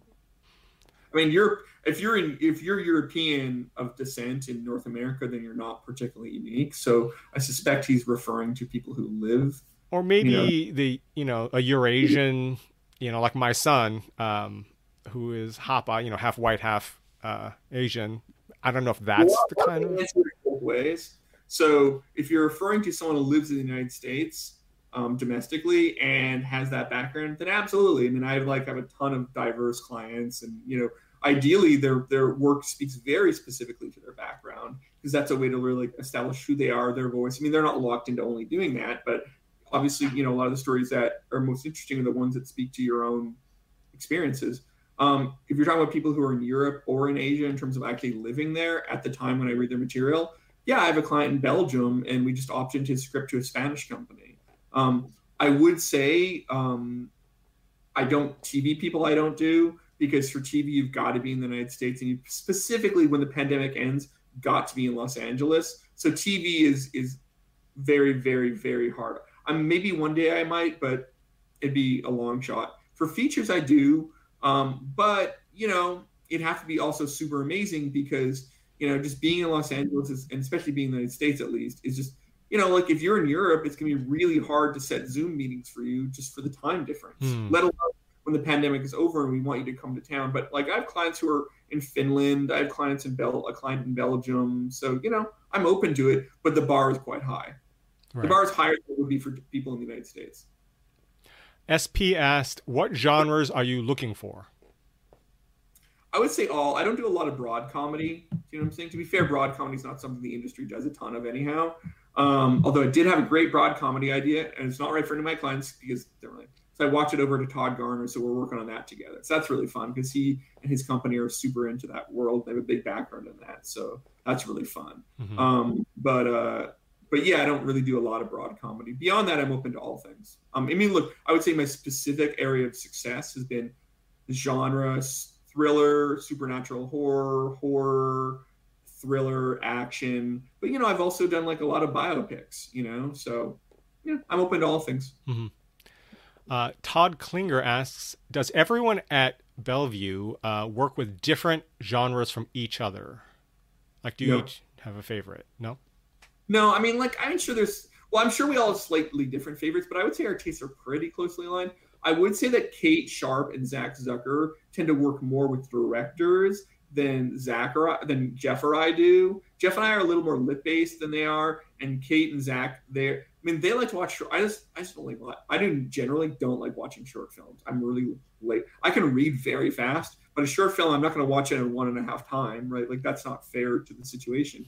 So, um, for me, a filmmaker's got to be like I do represent this amazing uh, director called Jason Park, did a short film in Sundance this year, and like that was something. I hear he sent me a script first, and I read the script, and it was amazing. And they sent me a short film, and the short film was amazing. So that was like I was like, wow, this is really special. You know, I do have directors who I represent, um, but they tend to come from a writing background. Um, so, but yeah, I would say Zach and Kate are a little bit more into the director space than Jeff and myself. But beyond that, we're all pretty much the same. Mm-hmm. I would say the broad comedy thing is pretty much the case for almost everybody at Bellevue. I mean, in general, broad comedy uh, is just not something that people do a ton of anymore in this industry. Um, let's see here. Stanley Curtis asks, when it comes to scripting shows of genres, is there a way to balance more than one genre in a show? Yeah, absolutely. the answer is yes. The X Files does, you know, so or did. Yeah, I mean, yeah, absolutely. You just have to do it well. Mm-hmm. I mean, I mean, what I would say, what I would say is there should be ideally one genre. Like we have a client who wrote like a sci-fi comedy thing, but it also has like some pretty dark stuff in it. And we're actually working with him to kind of write a little bit a, a script that is a little more tonally like in one tone. Is this amazing true story that happened to him that's kind of like very much Better Call Saul, Breaking Bad vibe. So we're having him work on that as one of his samples, just because the problem is when people read a, a, sample that has a lot of different tones in it, they're like, they'll be like, this is great writing, but they don't know if it's right for their show because they're kind of like, well, I don't know what, where is, is this person a good fit for our show? Because I don't really know what the tone of this is, you know? Mm-hmm. So, yeah, that's, that can be the issue. Right. It's in terms of how do I sell you as a writer? Uh, Stanley also asks, how do you know how to get a good script and maintain demographics by use of the same script? How can you tell that, quote, this is the script, end quote, moment? I don't understand the question. Yeah, I'm, um, how do you know how to get a good script and maintain demographics by use of the same script? How can you tell that this is the script moment? Yeah, uh, Stanley, we don't, don't quite understand that question. I mean, I think it. How do I know it's good? That's what I've. That's the instincts yeah. I've grown yeah, yeah, yeah. working the business. Um, okay. Uh, Lydia Cap asks, "Do you consider adaptations, and are you looking for people with specific excellence in adapting books? I've written one optioned adaptation and want a career doing more. What should be my next step?" So I guess someone who really enjoys doing adaptations uh, specifically from books. Is is that a track for someone? And how do you... it is? You know, I mean, it's the reality is no one's like I, I really can't think of anyone like wow they're the they're the they're the they're the expert at adapting books. Do you know what I'm saying? Because the reality is a lot of people like so my wife she adapted the Madonna script into Blonde Ambition. She adapted Queens of the Stone Age was adapted from a true story of an article. She has this thing, Murder the Dance Hall, that's adapted from a stage play. Um, uh, the K-pop story is adapted is was inspired by this article. So she's like, I guess, has adapted multiple true stories. She's running a spec right now that's based on a true story. She's written another script that's based on a true story. The weird thing is, though, is I don't think I've ever pitched her as like someone who's good at true stories or adaptations. It's just she's good at music movies and like female-driven stories. Um, so yeah, I don't know. I, I mean, the good script is a good script is a good script. The only do uh, the only I only do adaptations thing is a little weird because it's almost limiting in a way. Um, but like, if you sent me a script and you're like, yeah, this is an adaptation of a book, uh, my first question would be like, well, do you have the rights to adapt that book? Well, in her question, that- she said she's uh, it's one optioned adaptation, so she, it sounds like she has optioned the rights to the whatever it is the book is. That's my guess because it says she's written one optioned adaptation and wants a career doing more. What should be her next step? Uh, write a screenplay that is an adaptation of a book that you have the rights to and make it really good and then send it out to people for management.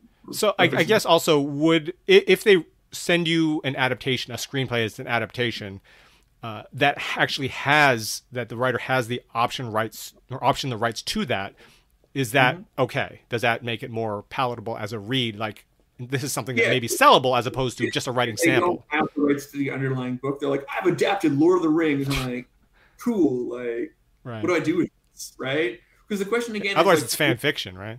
What do I do with this? Right. What do I do with it? And and the thing is, you're like, well, I've adapted this book that I don't have the rights to, but I just want to show what a good adapter I am. The problem is people are like, well, how much of that just came from the book? Mm-hmm. You know? So like yeah, that would be the only thing. You mm-hmm. know. Um, okay. Uh, Sam Gamgee asked, "Does the fact that English isn't the writer's first language turn you off?" Only if it shows up in the writing. So my client in Belgium never would have guessed that English wasn't his first language. Never would have guessed. His his writing is far better than any English speakers, than a lot of English speakers uh, writing. He's phenomenal. We got on the, the, Zoom with him, and then we're like, oh, okay, you that's you have a, you know a, a, a clear accent, you know, but uh, but yeah, I mean, look, it just it's you know it's like it doesn't turn me off as long as your writing is so good that it doesn't present as it being your first language. Mm-hmm. You know, there are a lot of people whose English is their first language, and their writing makes it seem like it's not. You know, right? Yeah, no, and I, I've mentioned before, I get query letters, and I'm not obviously a lit rep, but oftentimes they come from foreign countries, from you know Africa and things like that, where uh, English may not be their first language or whatever, and it's clear that that English is not their first language. And if I was a lit rep and I got uh, a query letter and English was clearly not their first language, yeah, I think it would be difficult a difficult sell. I get a poorly written query letter, whether it's from America or otherwise. Right. It's a written query. If you can't write a query letter, then I'm not super excited about your your your potential screenplay writing. Right. Uh, uh, Stanley Curtis asked another question, which I think we sort of addressed, but I'm going to ask, uh, which is which is more better, working with a writing team or working with individuals, and if the latter, why? Which your answer was previously, it doesn't really matter as long as the writing's there, right? Yeah, it pretty much does. I mean, look, if I had to choose between the theoretical, it's just who's which, which is better. That, would be the answer. The one that it's better to work with the better one. Mm-hmm. Um, let's see. Art Shrian Tiwari asked, uh, "Would you refer a writer to another manager if you like the work but are too busy or already have someone in that genre? Any other up and coming managers to keep an eye on?"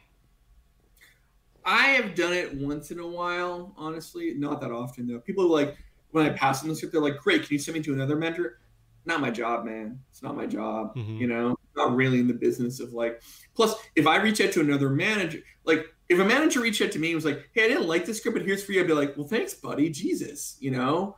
Um, it, that's weird, you know. Um, so I don't do it often. I have done it once in a while, like for example, I'm not a huge short film guy, and and the short and the short film wasn't for a, people at my at my company.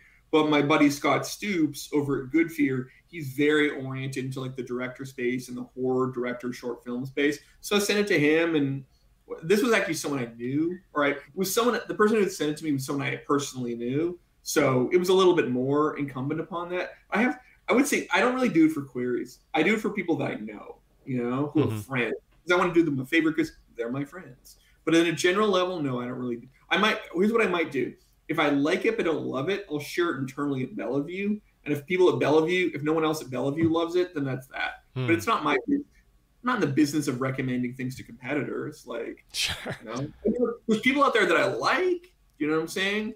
But like, um, I'm not in the business of, of, of it's it's also weird you know just it's a weird thing to do these are kind of like here's this thing that i didn't like but maybe you would because your standards are lower right um, stanley curtis asked another question does your writing does writing contest help build your career or do you just have to look for connections within the industry you sort of mentioned what you have to do is you have to pay me a million dollars and i will connect you um, I, I was like, how do I make connections? I got to do my networking. Like, I don't know. I, I found six, five, six clients last year through query emails. Hmm. You know, it's pretty good. Uh, yeah, that was actually astonishing because prior to that, I'd found like one in like five years. So, so do you do you think that was because of the pandemic? I think it was because of Twitter. Um, I think because I became better known in, on Twitter, mm-hmm. in part because of the Mason nonsense um, it increased my profile. Weirdly, weirdly, I didn't have a huge profile, and a, a person accusing me of trying to build a profile mm. built my profile in a bizarre way that I was not looking for.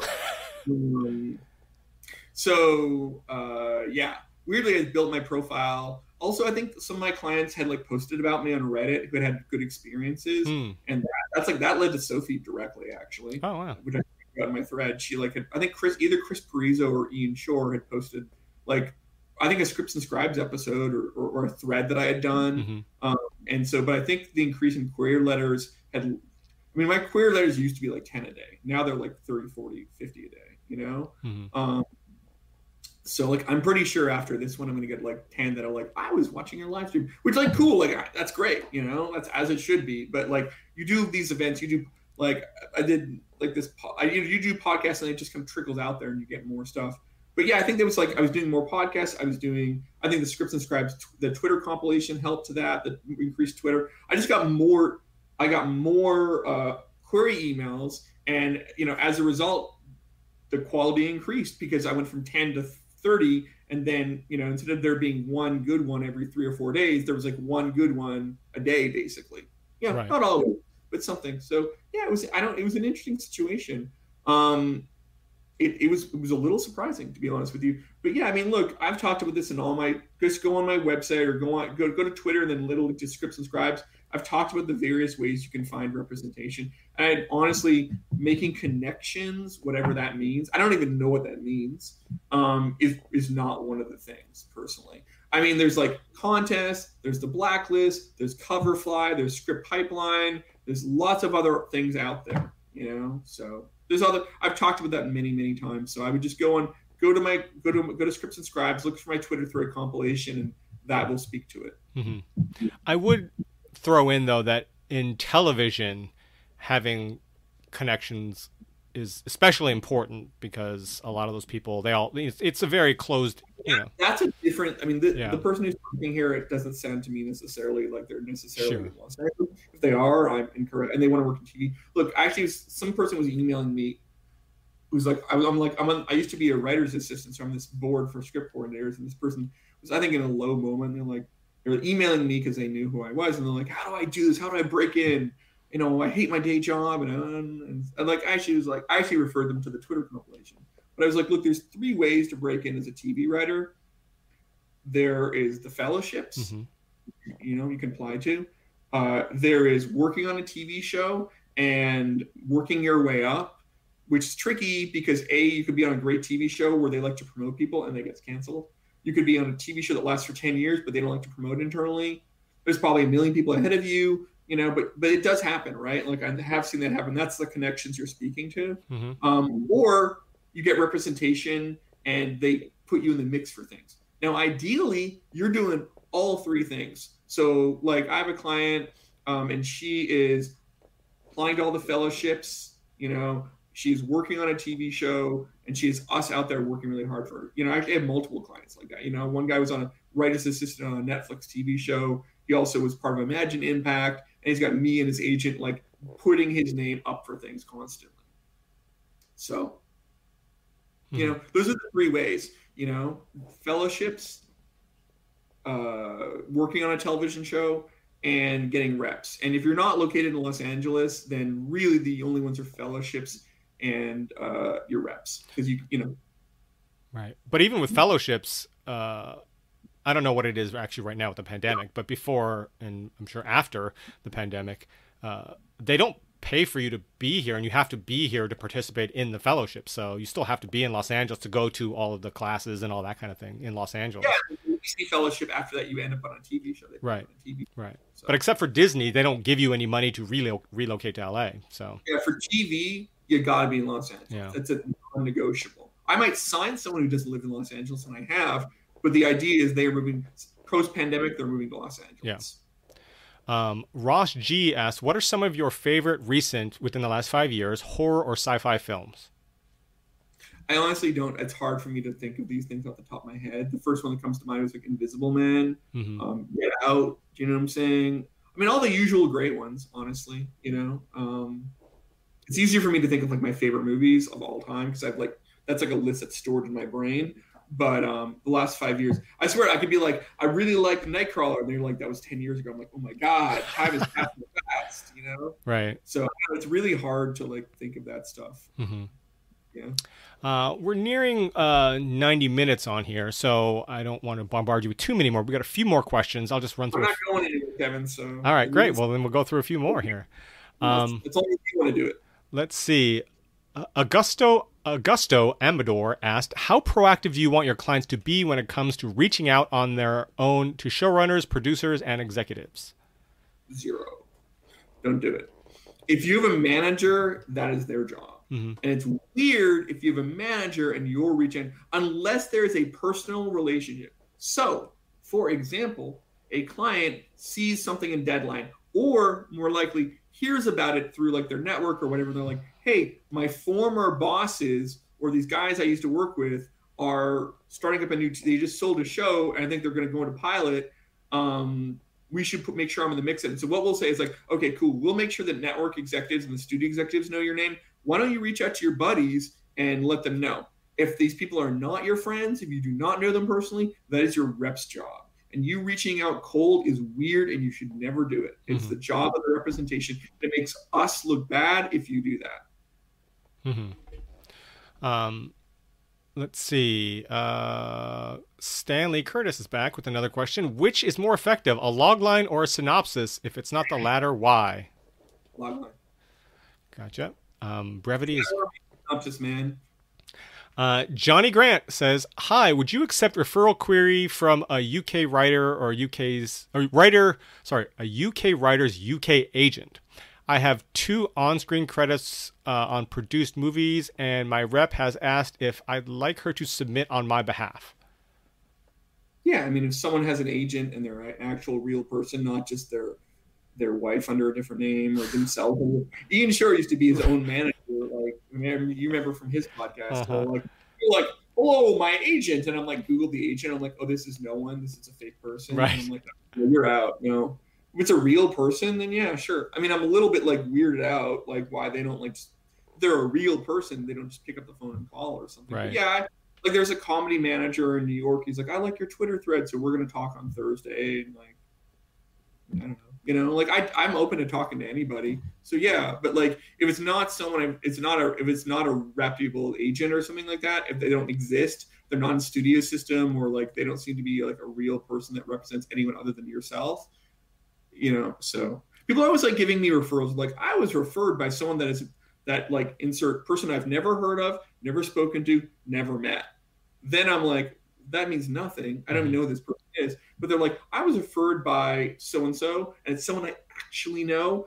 Hundred dollars, guys. I am turning around and calling that person or emailing person or forwarding to me and be like, Do you know this person? If the answer is no, then delete. Mm-hmm. So they, these things are very easily verifiable. Right. But from an agent in a foreign country like the UK. If they're real, yeah, absolutely. Okay. Um, RMAC has a follow up to their question regarding assignments. Uh, conventional wisdom says that the pandemic has made Zoom standard operating procedure, but it sounds like living in LA is still a requirement. Do you have any non LA clients? Which you do, uh, but it's primarily living requirement in LA for. Not a requirement right now. What's that? And right now, living in LA is not a requirement for OWAs. Right, but in in, in, in, in the future for TV especially, for TV, it's non-negotiable. In a non-pandemic world, TV is non-negotiable. You have to be in LA. For features, it'd be better if you were, especially especially early in your career. But Chris Devlin moved to New York when things were starting to pop off because his his now wife was going to college there, and he still lives in New York. And I don't think he's coming back anytime soon, and that's fine because he's he, he's blowing up, you mm-hmm. know. But if you're trying to like make your first early relationships, it's just not as the same if you're doing the Zoom than if you're actually meeting people in person. If you're going on an assignment, for example, in a non-pandemic world, and four of the five people have met in person, and you, the fifth, did over Zoom, I personally think the other four people have an advantage on you because they were able to be in the room with the person to connect. Right. And nobody knows how TV is going to play out, but yeah, for the most part, from everyone I've spoken to, from showrunners on down, uh, most people predict that at, at, the very worst, in terms of like a hybrid situation where you go into the room a few days a week and then maybe you're on Zoom a few days a week, or if you're on script, you're. But for the most part, you still have to be like nobody predicts that it's going to be Zoom all the time from now on. My clients who are staffed or my friends who've gotten staffed, the goal is in the fall to go back to an in-person room. Mm-hmm. And look, maybe once they'll in a week they'll do a Zoom thing or whatever. But like they're going to ex- expect the multi- the majority of the week to be in person. You just yeah. can't for TV writing. You just can't beat it. Right. Yeah. Very few TV writers that I know, uh, working writers that are that really really love. They love not commuting, but nobody really loves the the Zoom. It's Uh, I don't know why. Yeah. Um, Let's see. Film Magician asks, "Is it a turnoff when a writer lets you know they'd like to direct your direct their script? Sorry, uh, that they're pitching you, assuming you like the script." well, then they're a writer director. Sure. If you're a writer director, then you better have an amazing short film to back that up. If you don't, then I'm like, well, so like Jason Park, who wrote Transplant, um, which is this awesome script that came in through a query email, who then had um, BJ's Mobile Gift Shop at Sundance. So I read Transplant, I loved it. I saw BJ's, it was amazing. I was like, okay, this guy's not only a great writer, he's a great director, and I believe in him, you know. Um, and so that was something. But um, yeah, the script's got to be amazing, and the short film's got to be amazing. Mm-hmm. Um, it's already got to be made. You can be like, I'm going to make it. I'm like, no, you got, you have to make it. You know, you're a director, the need to get, I need to have the tools to sell you as a director. If you don't have a short film, I don't have the tools. Right. And sort of strategically speaking, for somebody who is a writer director, would it behoove them to tell you right off the bat, I this is a script I wrote and I want to direct it, or to submit it as a writer and then you love it and then like, yeah, by the way, I want to direct this? No, tell me straight up because otherwise I'll be pissed that you wasted my time. okay. And also, like the bar is way higher for writer directors mm-hmm. because I'm we're not going to make a lot of money for a while because that first film the budget's going to be like under three million dollars. So you're not going to make very much money, and you're not out there looking for open writing assignments. You know, probably. So you know, it's like, how are we making money? You mm-hmm. know, we're putting it all into trying to get your your first movie made. You know, and then trying to get the next thing and trying to get the next thing. You know, and look, if you can turn it into like a massive director, then awesome. Um, but it, it's a much harder, longer grind than, than a writer does in a certain way. The bar is just higher for you to have to succeed. Right. So it's you you know I I've I have signed people. I just discussed one person I signed up for query email who's a writer and a director. But you got to have a great script and you got to have a great short film, and the bar is just higher for you. So you have to be like, okay, I'm willing to really push my chips in on this thing, knowing I probably won't make money for like two to three years. Right. In a significant way in addition, I know I've known cases where somebody was offered a certain dollar amount for the script, you know, obviously mm-hmm. to produce. And then when it's brought up that they want to direct as well, that number goes down to WGA minimum and you know they were offered less money for the script because they wanted to direct it as well. Walk away. Like I would never show anyone a script without and then be like, oh, actually, secretly, ha, ha, ha, I tricked you. My director wants, my writer wants to direct. They got to know up front what the situation. Right. Hundred percent. I'm not, I mean, I'm shocked that even the number would even stick around. If they people are like, you're going to direct, well, why should I believe in you as a director? Right. You know, right. their resume is just much higher. You know, so they buy a script from you, and then that's that. Then they're like, great, we'll put on an established director. You know, mm-hmm. great. Also, think about it. If you're writing and you're directing, they probably can't hire another writer to rewrite you. Oh, right. Yeah. So they better love you know, that script. Yeah. They would really love that script oh. because it's not like directors to be super down with them bringing someone else in to rewrite that. right. So it's just a really high bar, and you have to come in and you really have to like earn your place. Because think about this, right? Let's say you make a movie for like a million and a half or two million. Your directing fee's probably like eighty grand or something. That means I'm going to make eight grand on you.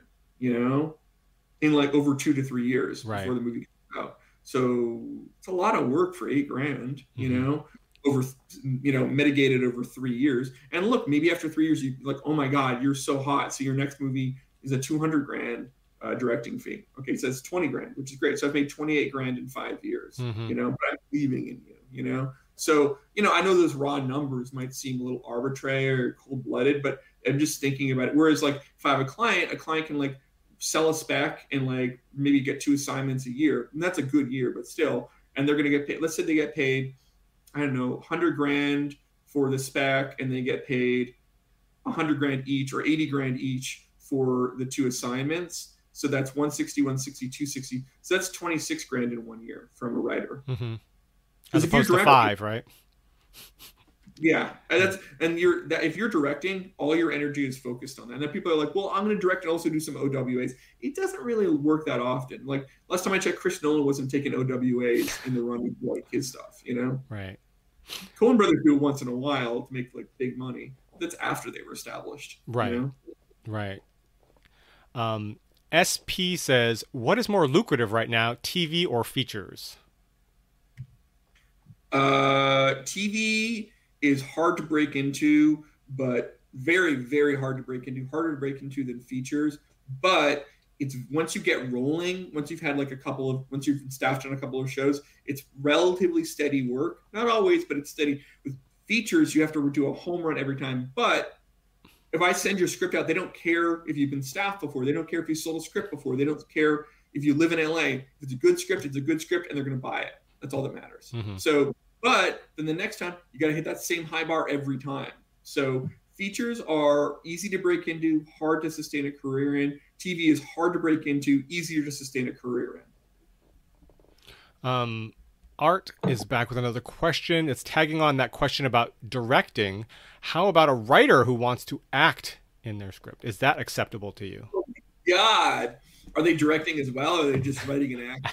Uh, it just says a a writer wanting to act in it. So um, let's just say, assume no no directing as well.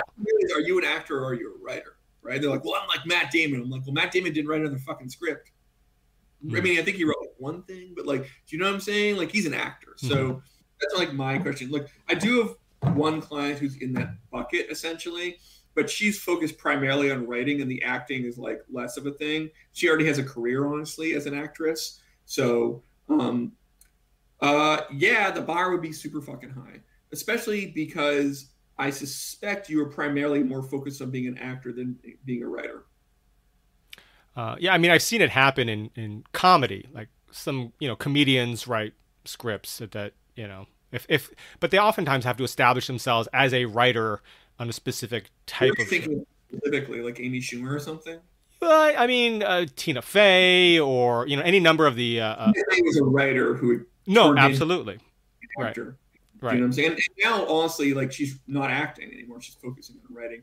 So Tina and Tina also did like assignment work, right? Like Mean Girls was an assignment. hmm You know, I think they put her in there. Like it wasn't like she's like, I want to write Mean Girls and I really want this role. I think they Right. were like, hey, why don't you? Would you like to be this role? You know, and she was in the lead. You know, so you know, yeah.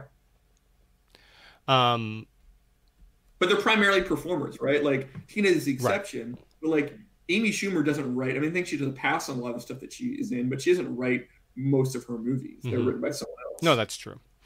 Um, let's see. Uh, Art has another question. How would you feel about an Indian American immigrant writer writing multicultural and multilingual projects, primarily Eng- English? Is that your appetite, and how's the appetite in the industry? I don't know. I mean, it's a, it's a weird question because you're basically saying, here's exactly who I am. What's my Right. appetite? My appetite is if you have a good script that sounds interesting. I mean, that's like asking me, like, hey, there's this person, they want to write horror movies. What's the appetite like? I'm like, well, if they're good, the appetite is good. If Right, they're bad, the appetite is not very good. right, So it really depends on the level of your script, you know? right. Um, The quality of your script determines everything. Right. I mean, I think multilingual projects is is that sort I of mean, look. I mean, look. It depends how multilingual they are. Right. I mean, I don't. Again, it just depends on the script. Yeah. That's just like Crazy Rich Asians is a multilingual script. Mhm. You know, that was based on a hit, a huge hit bestseller book. Sure. You know, right. you know, my K-pop project is multilingual. There's Korean and English in it. Mhm. You know, so you know, I, I that's to me is not like a, a deal breaker in any shape or form. You Right. Know? Um. So yeah, it, it, to me, it's just about is it good? Is it not good? That's Mhm. really what it breaks right. You know, I mean, that, that's the thing. It's like that's why if you write a query email and you're like, here's all my background, here's what I want to do, da, da, da, here's the log line. What I'm really focusing on is the log line. And then if I like the log line, I actually go back up and look at the other stuff. hmm But like the, your cool, uh, your cool background doesn't doesn't make up for a, a generic, boring log line. Right. Um, let's see here. Uh, Damon Clark wants you to know he's friends with me. Uh, he is one of our mods, and I I think you know Damon from Twitter. Yeah, yeah. yeah. He's also a DJ, sort of like uh, Ian. a Um, lot of lot of, lot of former, lot of writers who are also DJs. Right, it's But- weird, but yeah, that's cool. Um, Broder Bro says, "How much do you expect potential clients to know about the business side? Once you represent them, what responsibility do your writers have beyond writing and being good in meetings?" I mean, I'm going to educate them and myself and the rest of their team, if they have the rest of our team, in terms of lawyers and agents, we'll educate them on things. Um, I don't really expect them to know, but I do expect them when, when we teach them things to learn and listen.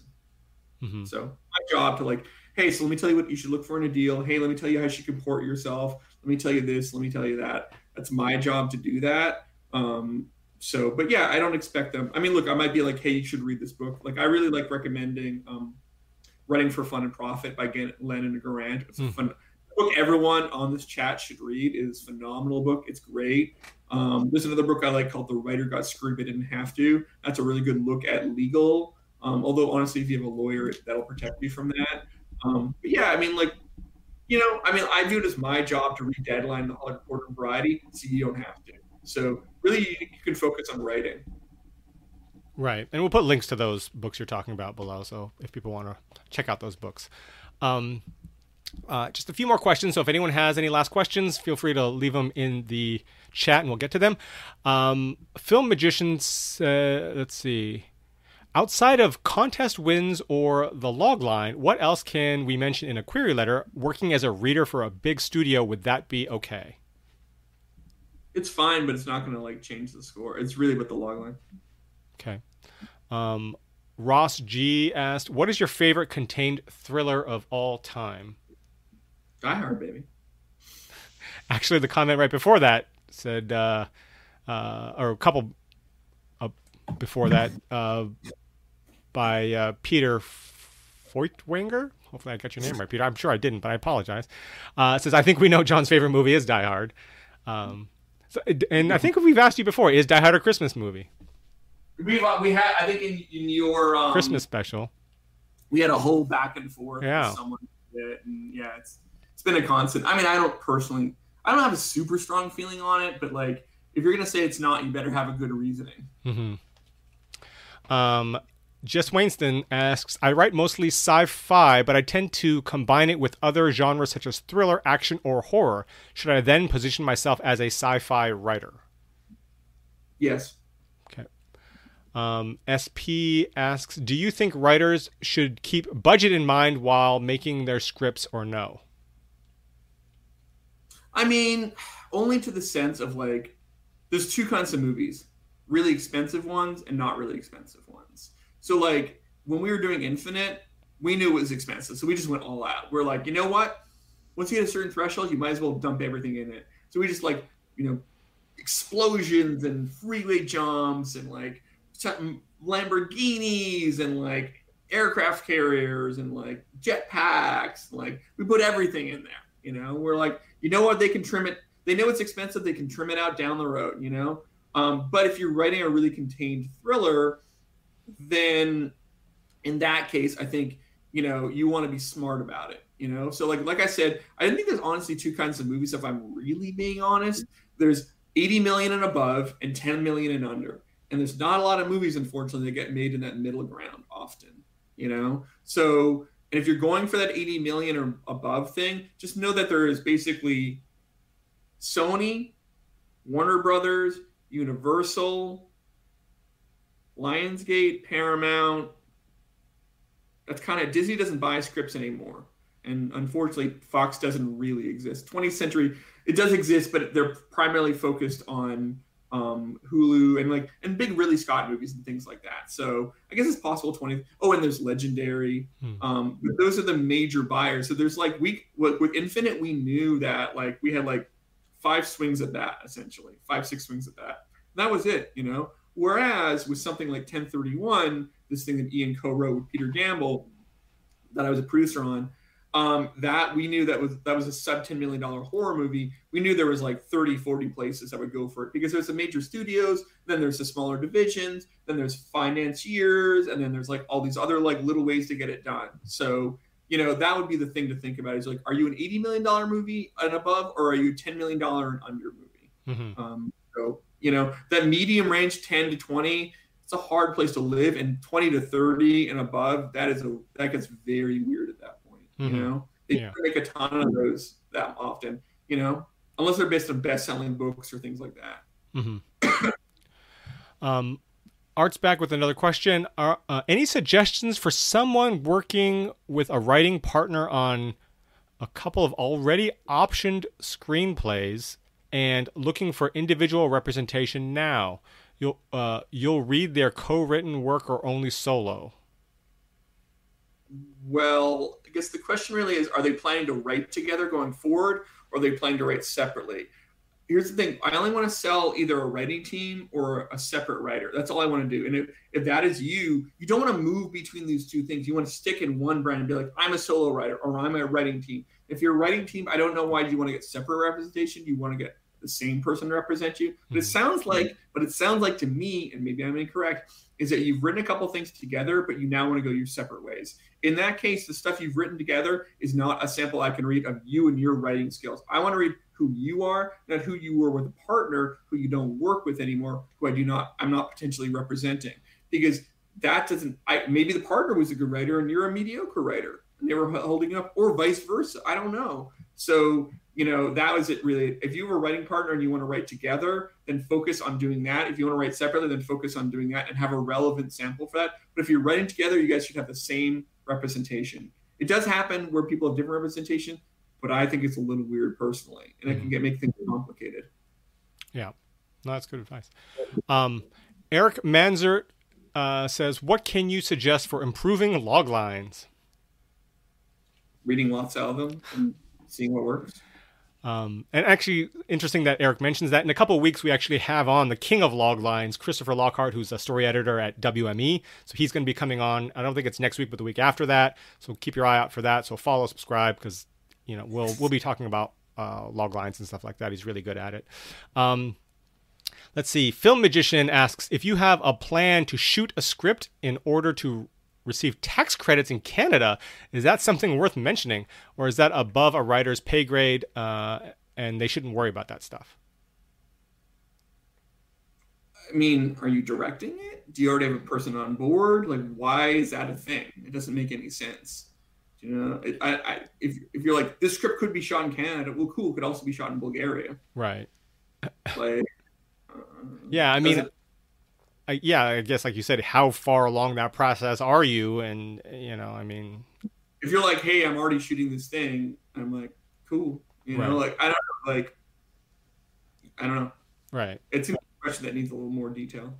Um, SP says, have you ever passed on? Uh, have you ever passed up on someone's work once but accepted their other work at a later date? Yes. There have been times when somebody said, here's what I would say. If you're sending me a query email and I don't respond to it, please take at least a month or so to send me your next query email. At least a month. There have also been times when I've read someone's work, I passed on it, but I've said, please send me more of your work in future. I think you're a talented writer. And then I read their next thing. Or what they'll do is they'll email me, say, here's a log line for my new thing. And I say, that's not for me. Or I'm like, oh, that sounds cool. I'd like to read that. And I send another release form. So that has happened, yes. Um, let's see here. Ursula Lumpkin says, "Do you uh, wait? Do you work with indie filmmakers?" I do, you know, they tend to be, uh, you know, more in the, the genre world, but like the indie world is a very, very hard place right now, especially right now with the pandemic. Um, and honestly, if you're an indie filmmaker, you're probably looking to make a movie for Netflix, uh, you know, or the streamers at this point, or maybe move into studio work. I don't work with people who are like, I only want to work for indies for the rest of my life. I never want to work with a studio or Netflix or Amazon or something like that. That's just a weird place to be, you know. Mhm. Jim Jarmusch is not Jim. Um, Noah Baumbach's making like Netflix movies, you know, like, and so I think it's about working with a filmmaker. I would, I, indie filmmaker is a weird phraseology, as if you're going to work in that vein for the rest of your life. You know, some people do, but like it's a pretty hard place to make a living. And most of your favorite indie filmmakers have made movies for studios at this Mhm. point. Not all. Jarmusch is like an exception, I believe, but uh, most have at this point. Um, and so I work with filmmakers who have made independent movies, yes, but they're a lot of them are looking to move to bigger budgets and work with you know studios and distribution in place and things like that. Mm-hmm. Uh, Todd Klinger says, "So, what are your favorite, your five favorite movies of all time?" Okay, Die Hard, Bottle Rocket, Blade Runner, Michael Clayton. Um, hmm, those are the easy four, I guess. I don't know. The, the, the last one you could kind of throw in a bunch of things. Boogie Nights is one that comes to mind. Um, yeah, I know lots of, lots of good ones out there. Hmm. Um, let's see here. Uh, Gustavo Garzon says, "Why do you think, if extraordinary writers are signed, that only five percent of movies are good or great? What's your take on it?" Um, imagine you're making a meal and then someone comes in halfway through and starts adding other stuff to it and taking other stuff out and then someone else comes in and then someone else comes in and that goes on for like i don't know like nine months or something and then is the food good anymore sometimes right yeah i mean unless they are an auteur that is given complete control which there are very, very, very few. The auteur with complete control thing always works. I encourage you to watch uh, some of the movies in Netflix where directors who could not get the movies made otherwise went and made their dream project mm-hmm. on Netflix. Um, I'm not going to name any movies, but there's some really great filmmakers who made movies for Netflix that I don't personally think are their best work mm-hmm. because they, had, they got no notes and they got no, they got the thing made that no one else would make. Um, like maybe a movie that um, the main character was mute for example, you know? Um, so, you know, it's like, it just depends. I mean, there's just so many factors. Um, I mean, Christine Vachon said something to the effect of, um, I'm paraphrasing badly, it's a miracle when a movie gets made. When a good movie gets made, it's something beyond a miracle. Mm-hmm. I think she actually had a better wording for it. But the point is, it's so hard to get a movie made. Then when you add, in, okay, so you've got a script, it's a good script, right? Uh, and then you bring on a director, and does the director agree with all the things in the script, or they start changing things? And then the studio executives also want to change certain things, and then the studio head gets involved and they want to change things, and the head of marketing might want to change a few things, and then an actor comes on board and they have some notes about things, you know. And then you start shooting, and you lost one of your locations, so you had to move to another location, and oh my god, you lost five million dollars from the budget a week before because the budget, the production head said the budget was too high, and blah blah blah blah blah and someone got sick and you had to reshoot around them and blah blah blah blah blah. So right. Now my point being only that very very few films are actually made, whether good or not, with a single vision. It's you know everyone's got their hands in the pot, and so what comes out is anybody's guess at the end. Yes, that's exactly my, that's, that's what I was trying to arrive yeah. at. Um, Ken Floyd says, if I did well in a big contest, but I'm not getting responses to queries, is that likely a logline problem, or is this just a numbers game with queries? Yes. 90% of the problems with your query is your logline being boring. Mm-hmm. Uh, our friend Damon Clark says, long-time listener or first-time caller. Okay, great. um, you're a very hands-on type manager. How much time do you spend a week working uh, one-on-one with your writers, and how in depth does it go?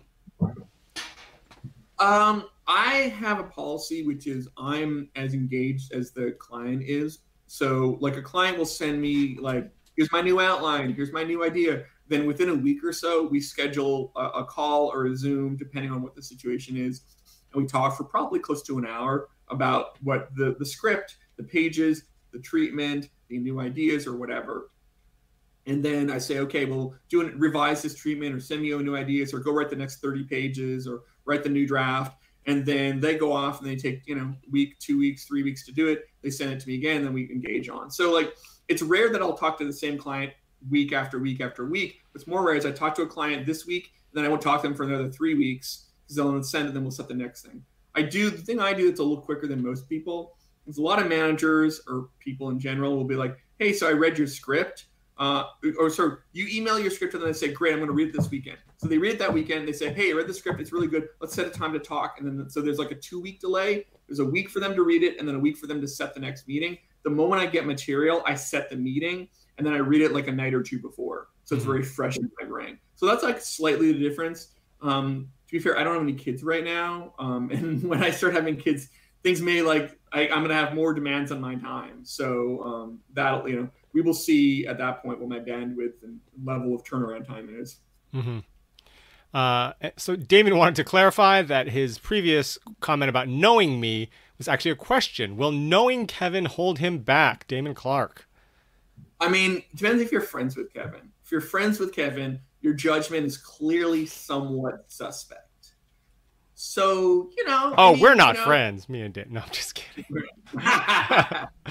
um, uh, Kevin is the coolest. If you know Kevin, uh, then you should mention it, and I'll email Kevin. Be like, "Do you actually know this person?" They go like, "No, they suck." Yeah, like that. That's that. exactly what's going to happen. So, mm-hmm. uh, um, let's see here. What other questions do we have? Uh, do do do do do. Here we go. Um, so Art asks another question: What are a few must-read screenplays in your opinion from the last five years? It's a good question. I don't have an answer to. Um, I, you know, it's like for me, what I, I'm a, I'm a screenplay obsessive. I have like ten gigs or more of screenplays, and I love them. I love the form. I love reading multiple drafts of things. I just I'm a collector, I guess, in that sense. Thankfully, it's digital, so my place isn't full of like paper copies of anything. Um, so I don't know. It, you know, for me, I'm, I'm reading screenplays. I don't really, honestly, read a lot of screenplays that are not my clients at this point. I just don't have the time. You know, mm-hmm. so I don't really know the, the answer. The screenplay I always the screenplay that had the biggest impact on me would be Seven by Andrew Kevin Walker um, and Michael Clayton. Those are two of the screenplays that, as a general examples of the form, really moved me when I was looking to be a writer. Um, so those are two that I go to. Nightcrawler is really great. Obviously, the Gilroy brothers are very talented. Um, but I like that kind of Bill Goldman style of like writing through things. Uh, my friend Will Beall, who wrote Gangster Squad, Aquaman. Um, if you have a chance to read either his script for Lion Hunters or Gangster Squad, which are out there, because Gangster Squad was on the blacklist, so is Lion Hunters. I think he's an amazing. I mean, I'm biased. He was, you know, he is one of my best friends. He was the best man at my wedding. He's not a client, just a friend. Um, and I think his style is phenomenal very novelistic. Um, yeah, I mean, read anything Scott Frank writes. You know, I mean, read anything. If you like a movie, go read the screenplay for mm-hmm. it. Know, um, I remember when I read Diablo Cody's script for Juno, like knocked me on my ass. I was like, wow, like it was just crazy. That was just like something where it just hit you really, really hard. Um, but honestly, nowadays, more I other than my own clients' work, I'm watching things um, you know, because that's what me and my wife do. We're not, I'm not reading the, the, the, scripts for things. Although I read the first 30 of Promising Young Woman um, back when I was on the blacklist, and I was like, it was so good. I was like, okay, I got to put this down because I just want to see the movie. Because sometimes if you read the screenplay to someone you see the movie, like, well, like Ocean's Eleven, I'd read the screenplay because I've been an intern at Village Roadshow. So when I saw the movie for the first time, I was like, oh, this is good. But I've already, I already knew all the twists and turns. Obviously, Ocean's is an amazing movie, and I've seen it a million times since. Um, but you know, the first time wasn't it wasn't as effective as it would have been if I had not read the script. So for things I'm very excited about, I try not to like at least read the whole script. So Promising Young Woman I only read the first 20, 30, because I want to see the movie and be, have it be really fresh in my mind. Mm-hmm. Um, Cynical Video asks, uh, I've been told fewer studios are looking for dark and aggressive material nowadays compared to a lot of the con- controversial horror films from the early 2000s. Uh, do you feel this is true to an extent? Yes. Okay. That's the end. I mean, they're just not. They're what they're looking for are they're looking for a version of The Conjuring. They're looking for a Blumhouse movie. Hmm. They are looking for something they can make cheaply. There's a high concept. The Purge is a perfect example. Get Out is a perfect example. Hmm. Now look, Get Out is quite edgy and different and like, but you know, you, I, I don't I don't know exactly the movies he's referring to personally. Um, but like what they're looking for is high concept, low cost. Mm-hmm. Yeah. What they're looking for in horror movies. Um, and the last one, I think you partially answered uh, with your f- two former book recommendations, but if you have any others, uh, Art asks, are any books you will recommend to read? I did a thread on books, so maybe check that one out. Um, if you go to my Twitter compilation again, and, and there's a whole thread like books I recommend for specific things. The ones that come to mind off the top of my head: uh, "Running for Fun and Profit" by Lennon Garant, "The Writer Got Screwed But Didn't Have to," William Goldman's "Adventures in the Screen mm-hmm. Trade." Um, I think those are the first. You know, I read. A, I probably read more film books than anything because I just really enjoy reading about it. Um, but yeah, those are the ones that come to mind. Mm-hmm. And we'll have links if you uh, are interested in the description below. Um, thank you for your time, John. As always, it's been we went a little bit over, but uh, so many great questions, and so many people said thank you uh, for such great insight and uh, for helping with their uh, building their writing career. So it's great. Thank you, Kevin. You know, I always love chatting with you. Kevin, I remember it was the first month of the pandemic and I was like, I don't know what had me on mind, but I called Kevin. I was like, we should do a Twitch channel. We have a Twitch channel, and we'll stream out to the people, and we'll have live questions, and and and it was a little early, and you're like, okay, well that's cool, but how does that actually work? I was like, I don't know, Kevin, you're the genius. I don't know about that, but yeah. I wanna talk to people, I say, well, here's what the screenwriting thing with Jig is. yeah. Know? No, it's 100%. fun that we, you know, we're gonna. It's the future, you know. Well, you are welcome anytime. We can make do this as often with you as you are willing to do. I know uh, you're very very busy, but I mean, um, this has I'm been never busy for you, my friend. well. I appreciate it. Um, so as always, thank you. Um, next week we've got an episode on diversity in Hollywood with Liz Alper, Hilliard, Hilliard Guess, and Jorge Rivera at 10 a.m. Pacific time. Um, and in the coming weeks, we've got a bunch of great guests lined up to discuss topics including staffing season advice, uh, writing animated features and television. Um, the one two weeks from now is which is about log lines and taking your idea and building a story out of it. Uh, with uh, Christopher Lockhart from WME, uh, the story editor over there. Um, we've got one breaking in as an assistant or support staffer with three really great assistant support staffers, um, as well as we've got Carole Kirschner from the CBS uh, uh, Fellowship coming on in uh, early April to talk about fellowships. I think that's going to be a Thursday one, so definitely subscribe or uh, to us on. Kevin, that's an amazing lineup, man. That is like, damn, dude. Like, I, that is like covering every aspect of. I mean, I think you know. Thank you for having me on, but man, you like what you do for everybody. I hope everybody appreciates what you what you do. It is just amazing and incredible. And you know, man, I wish I wish this was around when I was coming up uh, because it is just uh, we make things so much easier and more helpful for people. So thank you so much, man. You do so much for the community and for for just you know everybody. No, I thank you so much for for saying that and uh, you know for being part of it. I mean, uh, you have been on. You're our uh, Steve Martin or Alec Baldwin. Take your pick. You know, yeah, he's been on more than anybody. Oh, my jacket, my little, my little, my little. Uh, oh yeah. They got the little jacket or whatever. They're like, oh, the ten, the ten club. Oh. Yeah, we'll have to figure that out. What what what uh, what little uh, token or piece of uh, clothing that we can give you, or a little plaque or something that we can get for you. Walk around and I'll be like, "What's up? How's it going?" No, my 10 club. Yeah, we'll have to get like a jersey or something like that. Yeah. No, that's great.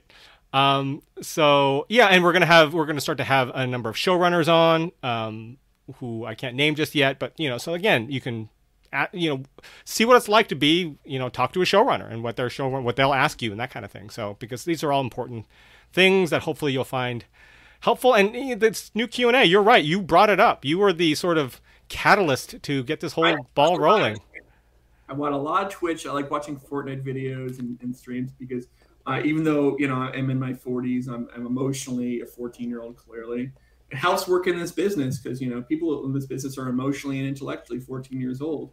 So you know, even though they might be in their 60s, right? So you know, it's really, it's like my secret thing is that like you know I really connect to that. Well, we don't have a Twitch channel yet, but we might start streaming on live streaming on both because there's a way you can actually live stream to both platforms at the same time. Uh, I'm still new to live streaming, so it might take me a little bit to figure out how to do that both. But pretty soon, I think we're going to start live streaming on both. But for now, we have we already had a YouTube channel, so it's sort of an easy transition. But um, yeah, no, and I know you've mentioned Among Us before. Yeah, you know, we have on Twitch, that kind of thing. Among that I play with a lot of my buddies on Twitter. Yeah. Which is fun. And I've actually talked about wanting to like uh, do um, to do at some point maybe like an Among Us thing with my with like people I don't necessarily know or hmm. something. So maybe we'll arrange that somewhere. But, uh, but yeah, I don't know. So it'll be fun. Yeah. Um, so thank you uh, again, John. As always, it's a pleasure, and thank you guys all for listening and watching. However you followed this uh, this chat, and be sure to check us out at scriptsandscribes.com. Thanks, John. Thanks, buddy.